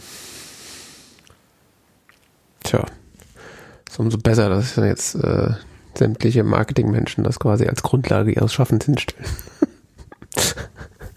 Ja, ich bin gespannt, was da daraus wird. Also wie sich das langfristig entwickelt mit diesem AI-Kram. Ich meine, da wird gerade Geld draufgeworfen wie noch was von Investoren, weil es jetzt cool und neu und super und sonst was. Das Problem ist, die haben halt alle keine Geschäftsmodelle, die irgendwie tragbar werden. Weil du brauchst einfach solche absurden Mengen an Rechenpower. Ja. Was du machen kannst auf dem Mac zum Beispiel, gibt es noch diese App, kennst du die LM Studio? Hm, Habe ich schon mal gehört, aber nicht, nicht benutzt. Ähm, die ich auf meinem Arbeitsrechner, der ein bisschen mehr Beef hat als mein privater MacBook Air, ähm, mal getestet. Das funktioniert auch ganz gut. Die Antworten waren noch nicht so gut. Also da kannst du in, in LM Studio kannst du tatsächlich äh, Modelle von, von Large Language, Mod äh, Large Language Models, äh, Sprachmodelle eben runterladen. Mhm und äh, werden dann ausgeführt auf deinem Rechner. Okay. Aber die sind halt nur so ChatGPT äh, oder GPT 3.5 Level, also. Hm. Und es ist nicht ChatGPT, sondern halt irgendwelche anderen Modelle. Ja, ja. Es gibt verschiedene, es gibt ja, es ist ja ein Riesenmarkt inzwischen, diese Chat, äh, diese, diese, diese LL, diese äh, Sprachmodelle. Auf huggingface.co kannst du dir Dutzende und Aberdutzende angucken. Ähm, mit ähm, Hitlisten und was weiß ich nicht was. Mhm. Das heißt Dutzende, Tausende. Ja. ähm, mit unter anderem, es gibt, das ist eins der bekanntesten, ist noch, glaube ich, das von Mistral, das ist dieses äh, französische ähm, AI-Startup. Mhm. Ähm, das ist ganz okay, aber die Ergebnisse reichten halt nicht an GPT-4 an, was ich da so ausprobiert habe. Ja. Ja, Und LM Studio war auch als App so ein bisschen hakelig irgendwie. Es braucht halt ewig viel RAM, wenn, wenn mein, mein, mein Rechner hier hat da 16 Gigabyte RAM oder so, wenn das dann das Sprachmodell schon allein 6 braucht oder so, ist das halt auch irgendwie. Das ist zwar im Verhältnis zu, was wahrscheinlich GPT-4 auf den Servern von OpenAI braucht, wahrscheinlich immer noch lachhaft wenig, aber äh, ja. so wirklich cool ist es nicht. Ja, ich weiß nicht. Also das mit dem ganzen AI-Gedöns, das ist zwar irgendwie alles ganz witzig, aber es fühlt sich auch irgendwie so ein bisschen an wie Blockchain. So, alles, was man tut, verbraucht unendlich viel Strom und richtig, richtig gut ist es trotzdem nicht. Ja, ich weiß. Ich, also es gab so, gibt so ganz bestimmte Anwendungsfälle, wo ich es manchmal sehr, sehr praktisch finde. Mhm. Wo ich dann gefragt habe, hier, wie kann ich denn dieses Phänomen debuggen und so. Und dann habe ich manchmal wirklich tolle Tipps gekriegt. Mhm. Ähm, ich habe zum Beispiel, wenn ich, wenn ich ähm, in der in der Sprache R entwi äh, entwickle selber, Mhm. habe ich mir von JetGPT eine Prompt schreiben lassen Mhm. für Fragen zum R-Programmierung. Mhm. Und mit dieser Prompt wiederum stelle ich ihm manchmal Fragen und da gibt er mir wirklich gute Tipps. Mhm. Aber so, was ich jetzt die Tage zum Beispiel hatte, so Hilfe bei Linux Docker Containern, da war so, was du mir gerade erzählst, ist völliger Bullshit. Entschuldigung. Ja, das ist halt auch nach wie vor das Ding so. Du weißt halt, also insbesondere bei Themen, wo du dich nicht auskannst, bist du halt nie sicher, okay, ist das jetzt irgendwie kompletter Bullshit oder tatsächlich so? Ja, ich dachte so, vielleicht kann er mir noch irgendwie einen guten Tipp geben, hier so Debugging, warum dieser Docker-Container nicht funktioniert und so. Und er hat mir irgendwelchen Blödsinn zusammen äh, erzählt, äh, den er sich offensichtlich da, also klar, ich meine, er reimt sich immer nur Sachen zusammen, die möglichst plausibel klingen. Das klang auch, er war sehr überzeugt davon, was er da sagt, aber es ist, war einfach äh, ausgedacht. Es war einfach Schwachsinn. Ausgedacht ist ja sowieso, aber es war einfach Schwachsinn. Was ich tatsächlich relativ häufig mache, äh, ist mir so ähm, Kommandozeilen äh, Hilfe holen. Also wenn ich irgendein Medienformat in irgendein anderes konvertieren will, mit FFmpeg zum Beispiel, sage ich ihm das einfach und dann gibt er mir den FF, das FFmpeg-Kommando. Und das funktioniert sehr, sehr, sehr oft ganz gut. Ja, für sowas nämlich häufig äh, ja, GPT 3.5. So einfach so, ey, ich habe vorhin zum Beispiel, ja, ich würde gerne das und das auf der Kommandozeile machen. Ja, probier mal das. Und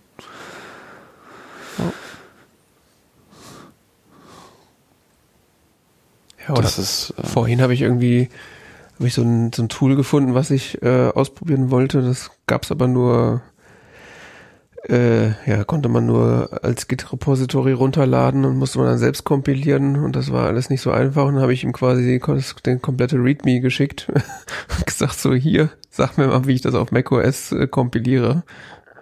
Es hat er mir dann auch erklärt und es hat auch funktioniert. Die App ließ sich nur nicht starten. Also das kann aber auch daran liegen, dass die App, äh, App kaputt war. Aber ich habe, er hat am Ende was kompiliert und es kam was raus. Ohne Fehler durchgelaufen.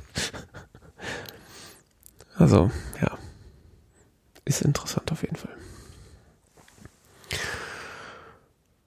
Jo. Ansonsten hast du noch mit RSS rumgespielt. ja, ja, also ich habe das Thema, dass ich gezielt momentan, um mich zu entspannen und so, kein Social Media lese. Hm. Ähm, was ich auch merke, sehr angenehm ist. Irgendwie weniger Aufregung. ähm, aber ich will trotzdem Dinge aus der Welt mitbekommen. Und äh, dazu lese ich, habe ich eine Reihe RSS-Feeds, Item-Feeds, sagen wir mal, Feeds ähm, abonniert Mhm. In meinem Feedreader. Und es gibt ein paar Social Media Accounts auf, ähm, auf Mastodon, die ich gerne auch sehen möchte weiterhin, ohne halt Mastodon auch aufmachen zu müssen. Mhm. Und äh, eine Zeit lang habe ich das gemacht, indem ich einfach die RSS-Feeds, die Mastodon automatisch erzeugt, abonniert habe. Ja. Äh, das ist aber ein bisschen schade, weil das zum Beispiel ähm, das enthält zum Beispiel keine, keine, wie, wie nennt das, Retröts. Ja. Wie, wie heißt das? Re Reposts.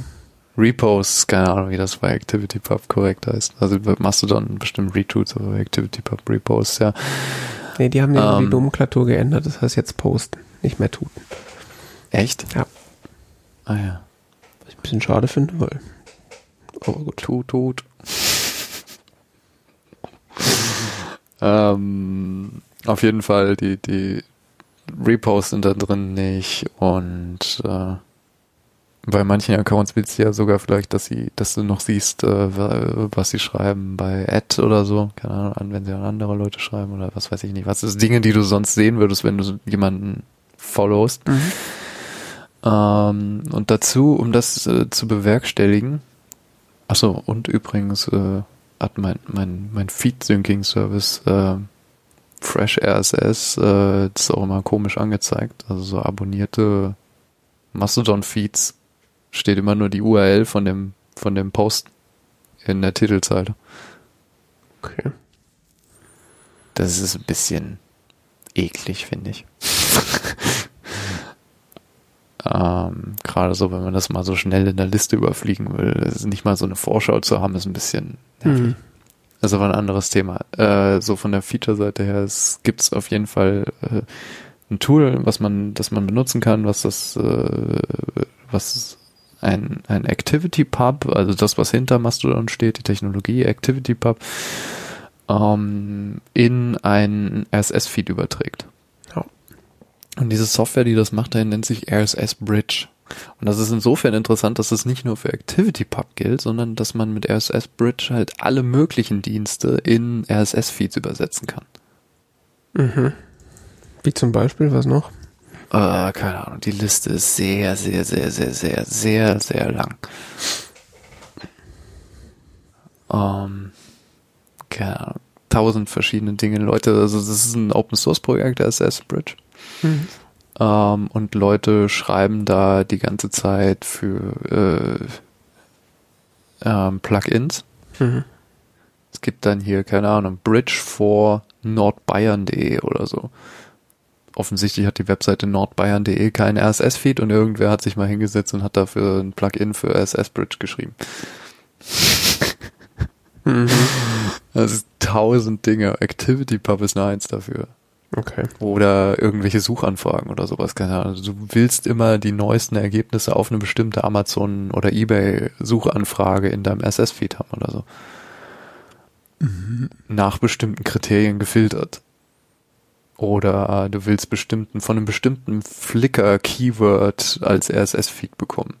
Mhm. Tausend verschiedene Sachen. Deshalb ist es auch so cool. Oder du willst ein äh, Filter-Feed. Das ist auch so. Du kannst, du gibst dem einen Feed und sagst Filter nach folgender Regular Expression. Mhm. Und er nimmt einfach mal alles das raus. Oder sonst was. Also völlig absurd. Das ist eine Fundgrube von Dingen. Sehr technisch, sehr weird, sehr nerdig, aber ähm, auch gleichzeitig sehr cool.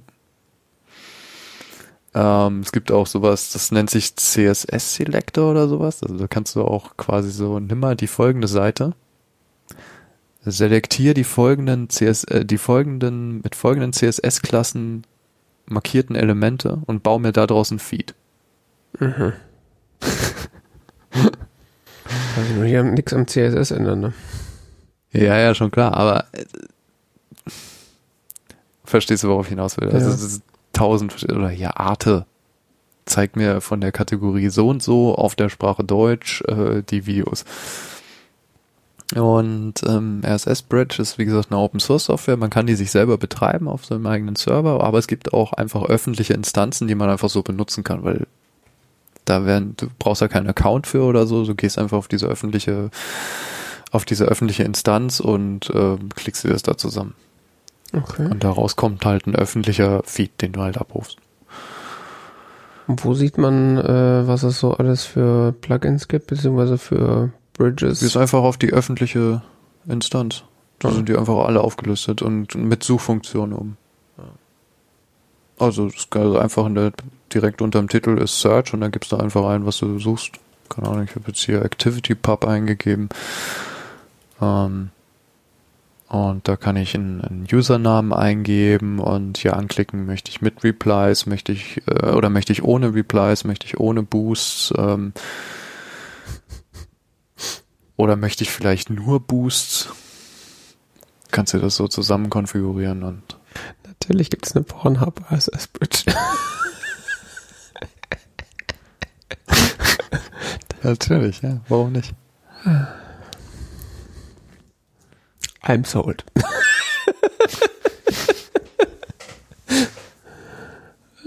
Ja. Das ist, ich betreibe mir das, ich betreibe das selber, diese SS Bridge, aber das ist jetzt auch mehr Spielerei, als dass das notwendig ist.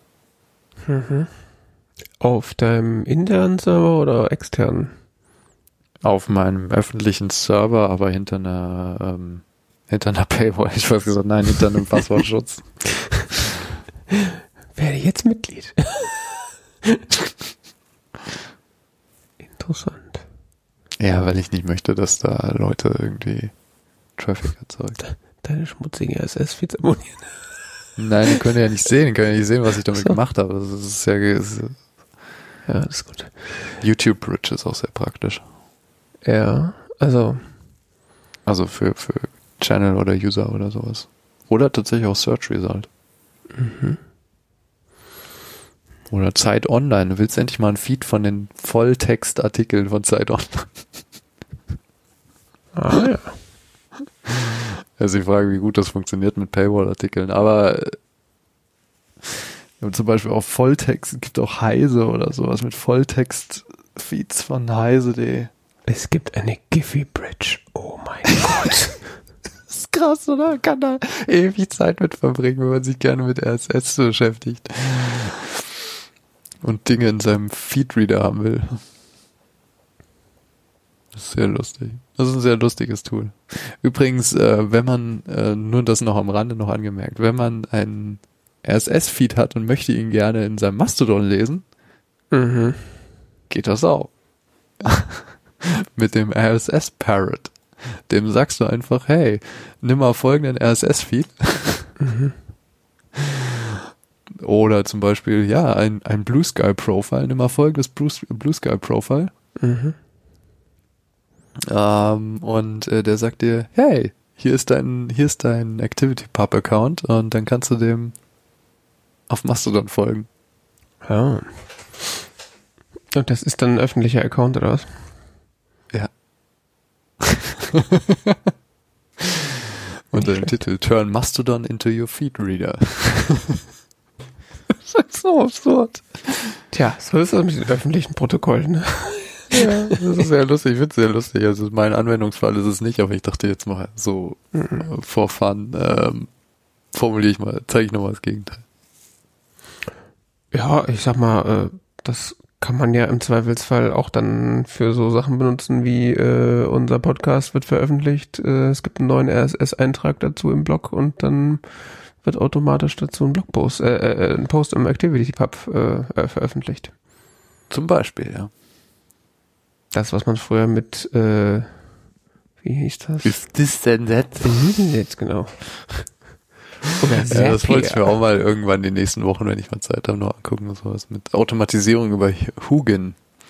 Aber, mal schauen wir mal. Tja, das sieht doch äh, sehr nett aus. Dann lese ich vielleicht mal was anderes außer Kashis Blog in meinem RSS-Feed.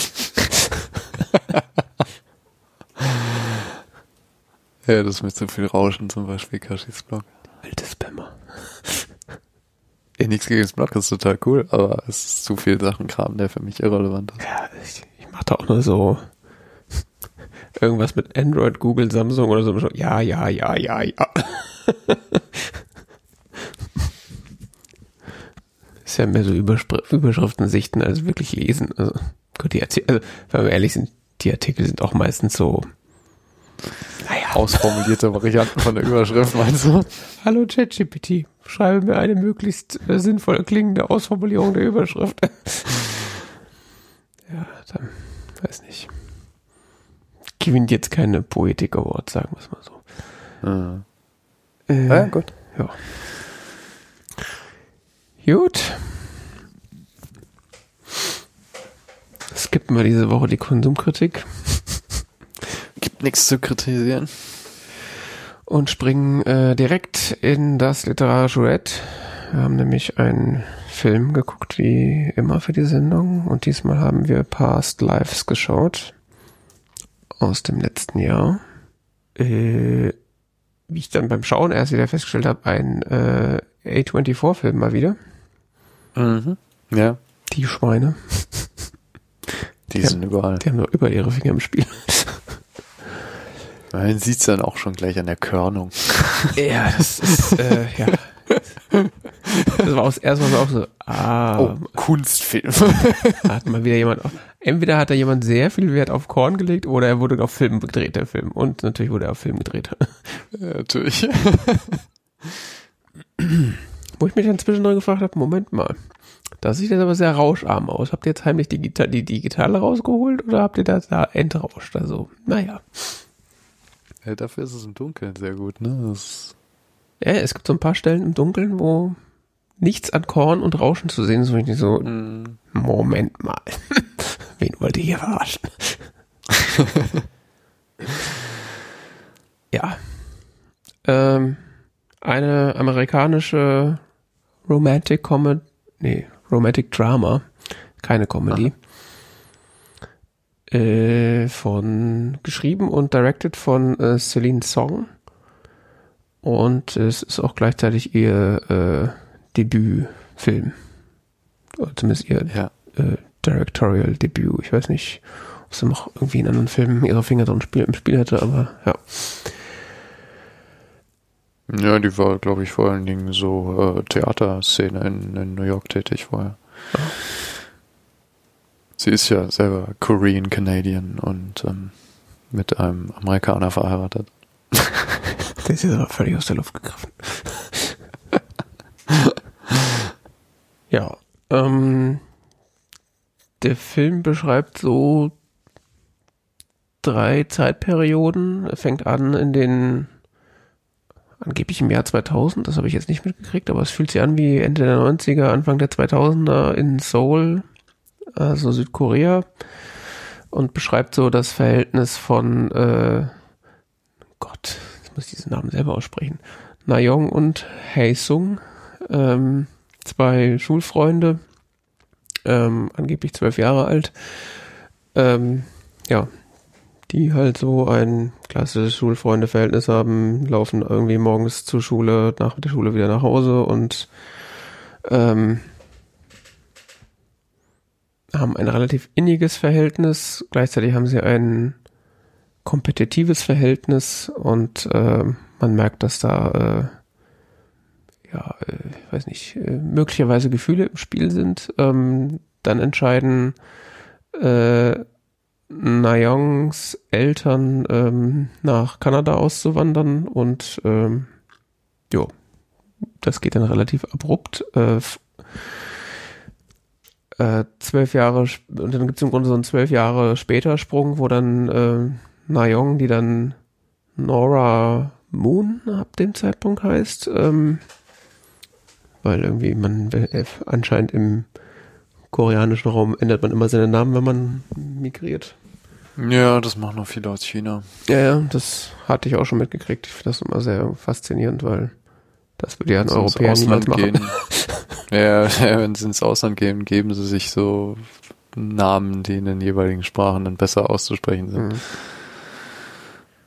Genau, zwölf Jahre später, ähm, Hai Song ähm, macht seinen Militärdienst, weil ich jetzt auch festgestellt habe, der ist irgendwie so ein bisschen anders als in, in Deutschland früher. Das ist nicht so direkt nach der Schule, sondern irgendwie zwischen dem 20. und 30. Lebensjahr kann man den irgendwie absolvieren.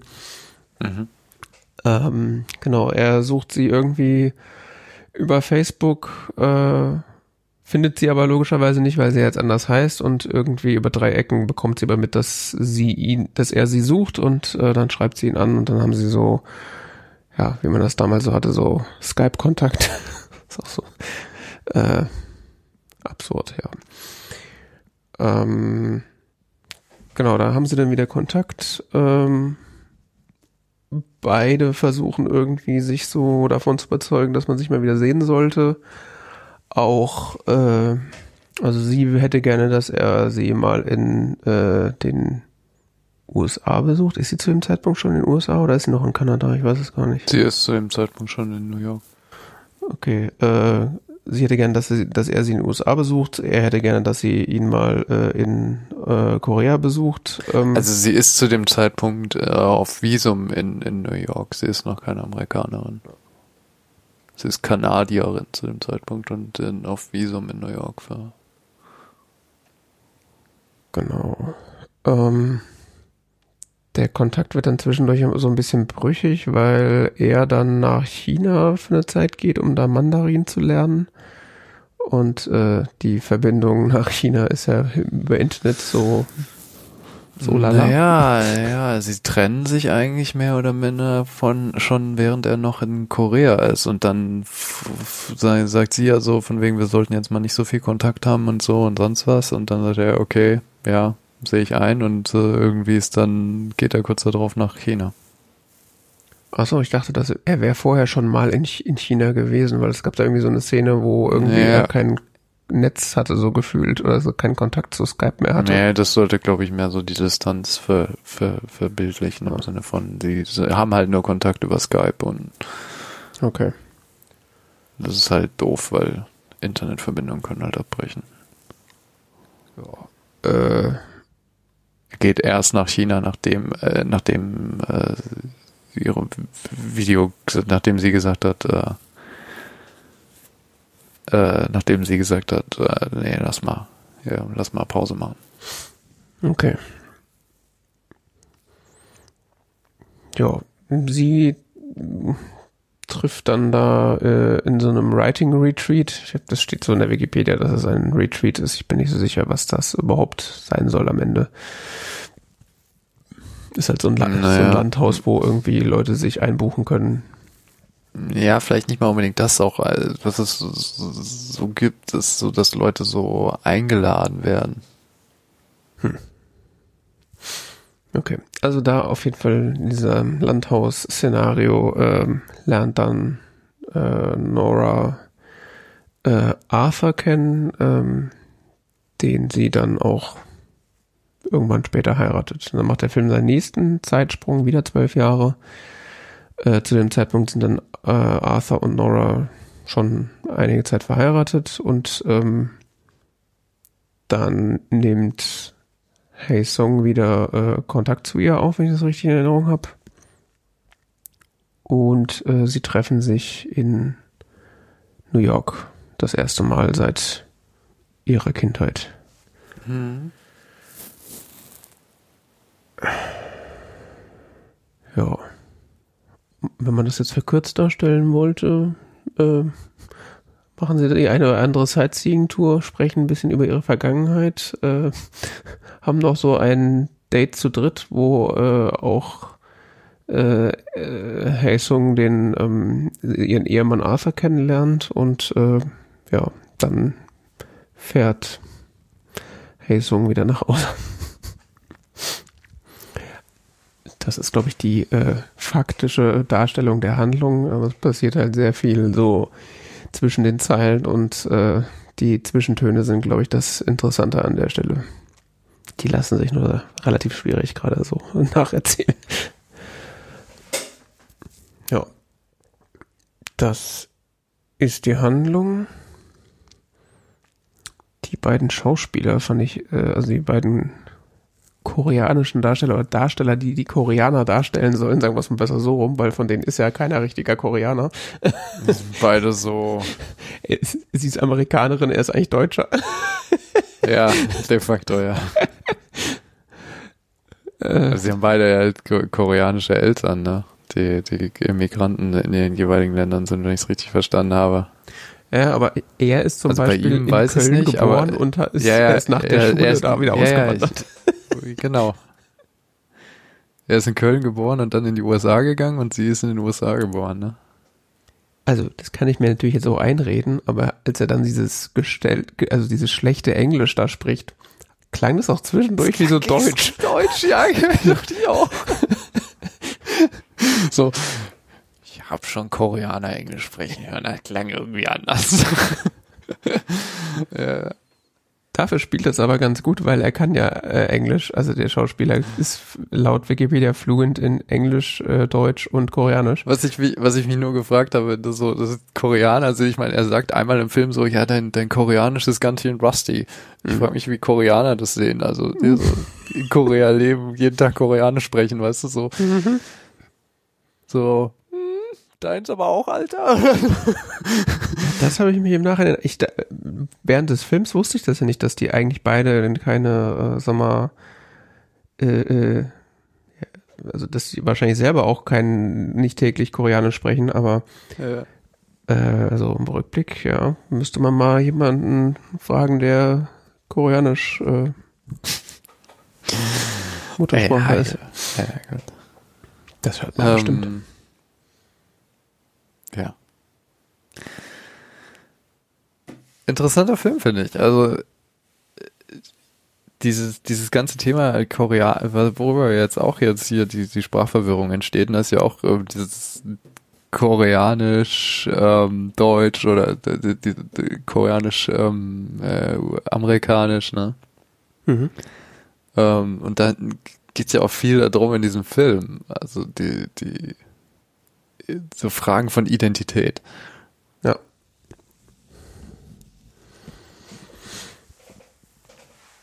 Und wie sie sich selber begreifen. Also so, teilweise, ich fand, ich fand das total tolle Dialoge teilweise sie, zwischen, zwischen den beiden. Ähm, Okay. wo, wo sie so Sachen sagte von wegen, ähm, ja, was, dass sie sagt so Sachen wie so von wegen, ähm, ähm, dass das, das zwölfjährige Mädchen in mir vermisst Korea. Mhm. Heute bin ich aber Amerikanerin. Mhm. Und wie sie so, deshalb auch, sie trägt das weiterhin mit sich, diese Erinnerung und dieses, dieses, dieses vergangene Leben. Aber heute ist sie an einer ganz anderen Stelle. Mhm. Und das, äh, wo sie dann eher auch quasi ähm, als, als, als, als erwachsener Koreaner in den USA ist und halt so quasi der, der, der Fremde und ähm, es ist so, ich fand so interessant, wie sie aufeinandertreffen und sie benimmt sich halt so amerikanisch und er irgendwie so ein bisschen fehl am Platze. Mhm. Bisschen unwohl irgendwie so, er weiß nicht so richtig, wie er sich verhalten soll, was, wie, wie ist jetzt hier okay und sonst was und ähm, es ist, es ist fast, ich fand es faszinierend, diese Differenz zu sehen. Mhm. Ja, sie sagt das irgendwie an einer Stelle ganz interessant, so äh, I'm American Korean und he's Korean Korean. Ja, genau, genau, den, ja, das meinte ich, genau, daran dachte ich auch, ja. Ja, das ist irgendwie so ein interessantes Verhältnis, so, ja, ein interessantes Verhältnis von äh, ja, äh, Identitätswahrnehmung, was man auch gar nicht so aus der europäischen Sicht, glaube ich, so richtig nachvollziehen kann, weil es diese Mischformen in Europa ja nicht so richtig gibt. Also ist ja total normal in den USA zu sagen so, hey, I'm Irish. Oder und dann war die Großmutter vor äh, des, des Vaters irgendwie hat einen Hund, der war ihr aus Irland oder so. Dann ist man da Irish.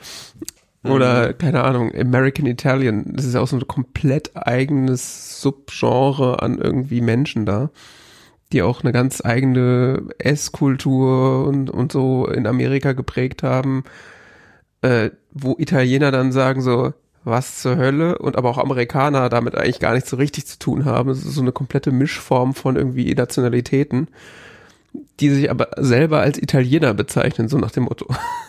Also es ist so, aber Ja, es ist aber auch, das ist interessant, diese Differenz zu Europa aufzumachen, weil ich glaube, in den USA wird diesen, wird diesen äh, Teilen der Gesellschaft auch mehr zugerechnet äh, oder mehr erlaubt, ähm, mhm. tatsächlich mhm. auch so eine eigene Identität auszubilden als solche Gruppe. Ja. Wohingegen wir in Deutschland zum Beispiel sehr vehement fordern, dass Menschen, die hierher kommen, alles aufgeben mhm. von ihrer Heimat, wo sie herkommen. Ja um komplett äh, ihr Leben so ausrichten, so wie die hier bereits Lebenden es tun. Ja, ja, ja. nee, das, also, den so dass sich diese diese Mischformen gar nicht so bilden können, so dieses dieses äh, Korean American. so von wegen mit meiner Mutter rede ich koreanisch und sonst was und irgendwie benimmt sich so ein bisschen koreanisch, aber ansonsten amerikanisch. Ja, oder auch die chinesischen Kulturen in, in, ich meine, in jeder größeren Stadt gefühlt in den USA gibt's ja ein Chinatown. Also das ist ja. ja, das ist ja in Europa oder zumindest in Deutschland undenkbar. Also ja, nicht nur, weil es auch möglich drin. ist, äh, so, aber auch irgendwie so kulturell irgendwie. Wobei, ich sag mal hier in Frankfurt, wenn ich mir das so angucke, wenn du sich so manche. Ja, in Frankfurt inzwischen, die deutsche Gesellschaft entwickelt sich ja auch weiter. Ich meine, sollte man hoffen, ja. Egal, was jetzt passiert, politisch passiert oder sonst was, grundsätzlich ist Deutschland ja inzwischen eine Einwanderungsgesellschaft geworden und wir haben das auch in gewissem Maße. Ja. Nur nicht unbedingt in unserem Selbstverständnis, habe ich manchmal so das Gefühl, als genau. Gesellschaft. Ja, de facto ist es da, natürlich, klar. Es gibt ja auch stolze Amerikaner, die von sich selber sagen, weiß nicht, I'm German oder I'm, I'm, I'm Italian oder äh, so diese ihre Herkunft sozusagen stolz vor sich hertragen, aber gleichzeitig stolze Amerikaner sind. Das ist ja in Deutschland quasi, entweder bist du richtige Kartoffel oder, äh, weiß ich nicht, bist halt, weiß ich nicht. Ausländer. Ja. Beziehungsweise, wenn du sagen würdest, ich bin, weiß nicht, Türke, Syrer oder was auch immer, äh, wird's ja gleich schon mal schief angeguckt werden. Äh. Ja, und diese, also das, dieses Verhältnis von richtiger Amerikaner, Mischamerikaner und Originalherkunft sozusagen, das war irgendwie sehr interessant zu sehen, wie das auch so, wie sie dann hin und her gewabert ist zwischen so dieses loosey-goosey, äh, laissez-faire amerikanische, was ja ihr Ehemann ja auch so richtig verkörpert. Also es ist ja wirklich so man lässt ja nicht, äh, also allein wie der da in, rumgestanden hat, Playstation spielend in Jogginghose. What do you wanna eat? ja, das war schon schön. Und, auch in ihrer Ausdrucksweise, also die, die Dialoge zwischen ihr und ihrem äh, Schulfreund, ähm, wenn sie dann alleine waren, die waren auf eine Art und Weise so hölzern und äh, und irgendwie steril, was wahrscheinlich irgendwie auch mit diesem kulturellen Verständnis in Korea zu tun hat, während dann die, die Kommunikation das, im Amerikanischen ganz anders war. Ja, ja, erinnerst dich an diese japanischen Filme, die wir gesehen haben und so. Ja. Japan, Korea sind da sehr ähnlich. Ja. Das war tatsächlich sehr interessant. Ähm, das fand ich auch interessant, wie, wie, wie sie, diese Offenheit dann auch da so reinbringt. Ja, sie als Amerikanerin, die dann sehr, sehr offen über ihre Gefühle redet mhm. und über ihr Empfinden und äh, das, das fand ich total faszinierend. Also ja, wobei ich auch das Gefühl hatte, dass sie da teilweise sogar ein Stück zu offen war. Also, dass es selbst ihrem Ehemann äh, zu offen war. Also, dass sie fast so ein bisschen über die Amerika, so ein bisschen über das Ziel hinausgeschossen ist. So, ja, ja, jetzt ja, bin ich mal richtig ich Amerikaner. Dass Amerikaner das tun, das sonst was. Die sind ja grundsätzlich auch häufig dann nicht so. Also, so amerikanischen Kultur ist ja auch nicht unbedingt so offen gesprochen, wie hm. sie es da tut. Ähm, deshalb, ja, passt das schon. Also, du sagst, das ist ihm zu viel, ja. Ja. Ja, ich muss sagen, so jetzt wo wir drüber sprechen, finde ich die äh, für sich da auch so ein paar sehr interessante Aspekte. Vielleicht weil sie Kanadierin ist.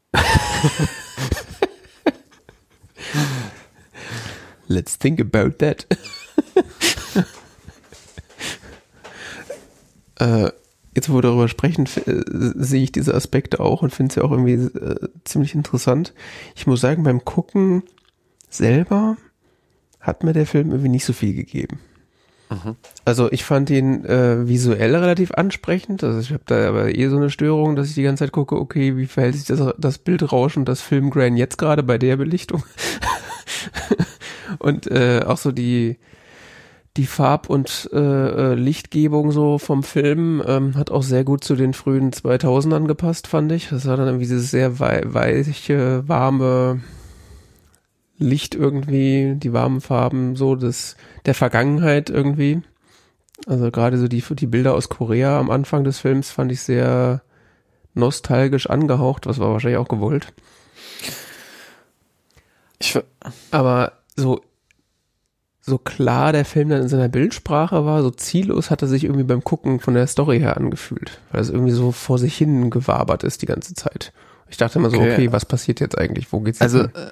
Neben dem Aspekt, den wir jetzt gerade schon angesprochen hatten, war ähm, also diese Identitätsverwirrung, ähm, fand ich noch interessant, so dieses, dass der Film es schafft, filmisch sehr gut einzufangen, dieses bisschen awkward Gefühl, wenn man jemanden nach vielen Jahren wieder trifft. bisschen awkward, ja. So, irgendwie kennt man sich, Mhm. aber irgendwie auch nicht. Und ähm, diese Differenz dann tatsächlich, dass also die zwei Schauspieler schaffen, das sehr, sehr gut, finde ich, das darzustellen, so im Sinne von so eine Mischung aus Vertrautheit und Fremdheit. Ich finde, das war ein bisschen, also ich musste da schon echt hart cringen an manchen Stellen. Das war so, Echt? so oh, oh, Ich fand das eigentlich ganz nett. das war fast ein bisschen zu gut dargestellt, fand ich. Okay. Und das andere, was ich interessant fand, war so diese, diese, dieser Aspekt so von wegen, wie hätte es eigentlich auch verlaufen können? Hm.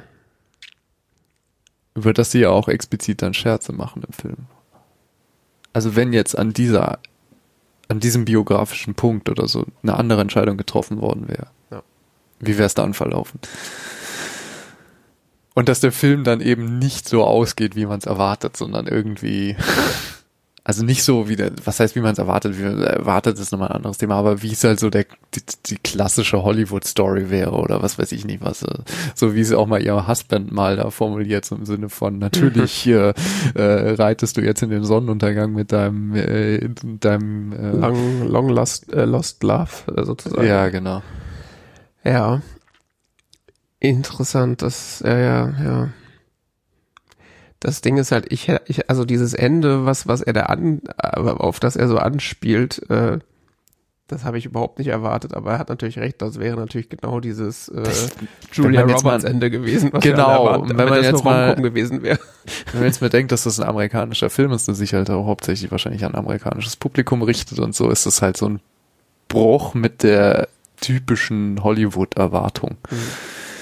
Nicht unbedingt, dass das jetzt so wir erwarten würden oder so der typische Zuschauer dieses Films, aber so eine gewisse Ironie hat das. Mhm. Ja, wenn das so noch Rom-Com der frühen 2000er gewesen wäre, dann wäre das so passiert, ja. ja. Dann hätte irgendwo im Hintergrund noch Hugh Grant gestanden, hätte mit den Augen geklimpert und Du willst das doch auch.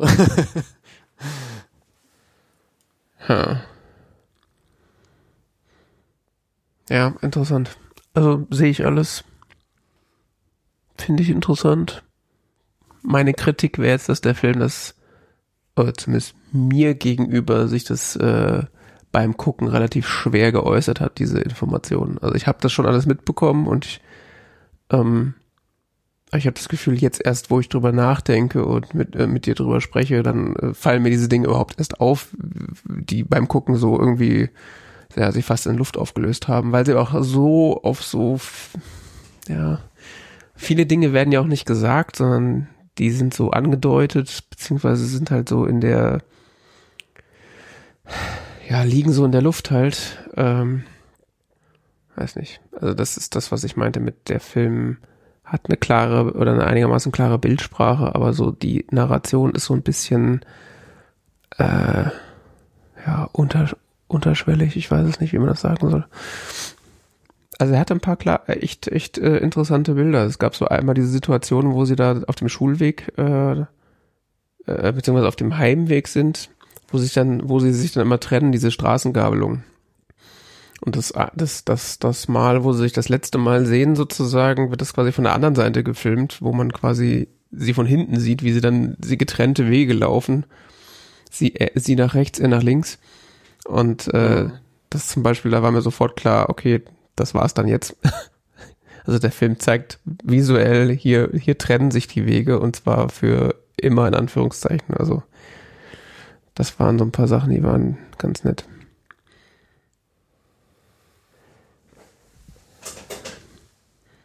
Ja. Keine Ahnung, mir hat er gut gefallen. Schlecht fand ich ihn auch nicht. Und das mit dem Filmkorn und so, das hat noch sein, das hat mir noch besonders gut gefallen an dem Film. Ja. Relativ schmales Budget, ne? 12 Millionen.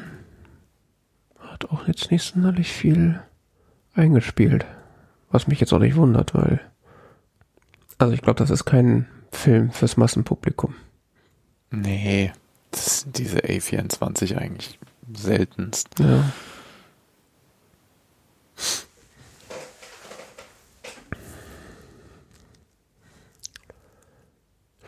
Achso, was mir noch aufgefallen ist, äh, die beiden Schauspieler selber, das wollte ich eigentlich vorhin schon sagen, ähm, die sind ja nicht nur ähm, beide selber keine richtigen, in Anführungszeichen, Koreaner, äh, die sind dann auch steinalt, ne? also sie sind beide, glaube ich, äh, 40. Hm. Die sind, relativ, sind deutlich älter als die Rollen, die sie spielen, ja. Ja, also gut, bei denen, ich sag mal, die sind nach diesem ersten Zeitsprung äh, wirkte sie vor allen Dingen auch schon deutlich älter, als, als sie da gespielt wurde, aber gerade auch dann äh, zum letzten Zeitsprung ist sie ja auch die Schauspielerin zehn Jahre älter als die Figur, die sie spielt. Das finde ich, sieht man überhaupt nicht. Also das ist schon ein bisschen. Also sie ist 40 und er ist, glaube ich, noch älter. Und man sieht ihm das so ein bisschen an, wenn er, wenn er lächelt in den Augen, dass er dann so ein paar Falten, Falten mehr hat als so jemand in dem Alter, aber Junge, Junge. 42 ist der Typ. Das ist schon echt faszinierend. Hat sich gut gehalten. Mhm. Ja. Na dann. Ja, kann man machen. Hast du den jetzt bewertet irgendwie auf Letterbox? Ich habe dem jetzt vier Sterne gegeben. Ich fand den Vier richtig Sterne, gut. okay. Ich finde das einen wirklich guten Film. Ich sehe bestimmte Story-Schwächen, wo du gesagt hast, war aber so dahin, aber mm, ich fand den dafür auch, also es ist nicht so, als ich die Orientierung verloren hätte oder so. Also ich fand, Nee, das nicht. Es ist eher so, ich bin mir dann, war mir eine ganze Zeit lang nicht sicher, okay, in welche Richtung entwickelt sich der Film jetzt? Also was, was ist jetzt so die Essenz? Das äh, wurde erst relativ gegen Ende klar, Mhm. worum es eigentlich geht. Also ja, ich fand, Ja. fand es halt schön, wie er diese Atmosphäre darstellt. So. Und Das auf jeden Fall, Dies, ja. dies, dies, diese Gefühle, die sich dann mit diesen verschiedenen Beziehungen verbinden und so. Das macht er sehr gut. Und weniger so, so, dass es knallt, sondern Mhm. irgendwie in so einer angenehm realistischen Weise. Mhm. Nicht so in dieser überdrehten Hollywood-Art und Weise, sondern in so einer entspannten Art und Weise. So, das ist Ja. sehr schönes filmisches Erlebnis, fand ich. Mal ganz was anderes, als was ich die letzten Jahre so gesehen habe. Und Ich glaube, das ist das Problem, weil man es halt gewohnt ist, dass es dann überdreht und merkwürdig wird. erwartet, also Ja. man erwartet das so, so, eigentlich schon so ein bisschen und wenn das dann der Film nicht liefert, dann ist man fast schon enttäuscht, so nach dem Motto. ja, der Film knallt nicht, Mhm. aber ist trotzdem nicht langweilig, also fand ich. Ja. Siehst du? FaceTime erkennt auch einen Daumen hoch. Ja, ich gebe ihm mal dreieinhalb Sterne, ich glaube, das passt. Hat 4,2 auf Letterboxd im Schnitt. Jo. Er wurde, also gut, Hat auch äh, Oscar-Nominierungen schon eingesagt. Also. ja, er wurde auch von diversen Leuten wirklich, wirklich, wirklich gut bewertet. Was vielleicht auch so ein Problem ist, weil ich dann auch so schon so da so, so jetzt, ja, jetzt muss aber was kommen hier. Ich, jetzt bin ich gespannt. naja. Okay, dann haben wir das Thema auch äh, durch. Und damit sind wir dann auch mit der Sendung durch. Ähm, zum nächsten Mal sprechen wir dann wieder über einen Film. Äh, wir vervollständigen unseren äh, Alfred Hitchcock-Kanon, indem wir äh, Dial M for Murder aus dem Jahre 1954 schauen. Und damit war das die 225. Ausgabe des TZ Talk Radio. Für die Mehr Aufmerksamkeit. Informationen. Mehr Informationen zu diesem Podcast gibt's auf dzeit.org. So viel sei noch gesagt. Folgt uns auf ASS. Gerne doch, immer. Wir haben sogar zwei Feeds in zwei unterschiedlichen Medienformaten. Plus nochmal den Textfeed. Wir haben auch bestimmt noch einen Kommentarfeed irgendwo. Also vier Feeds sogar. Wow. Gut. Bis zum nächsten Mal. Bis dann. Bis dann.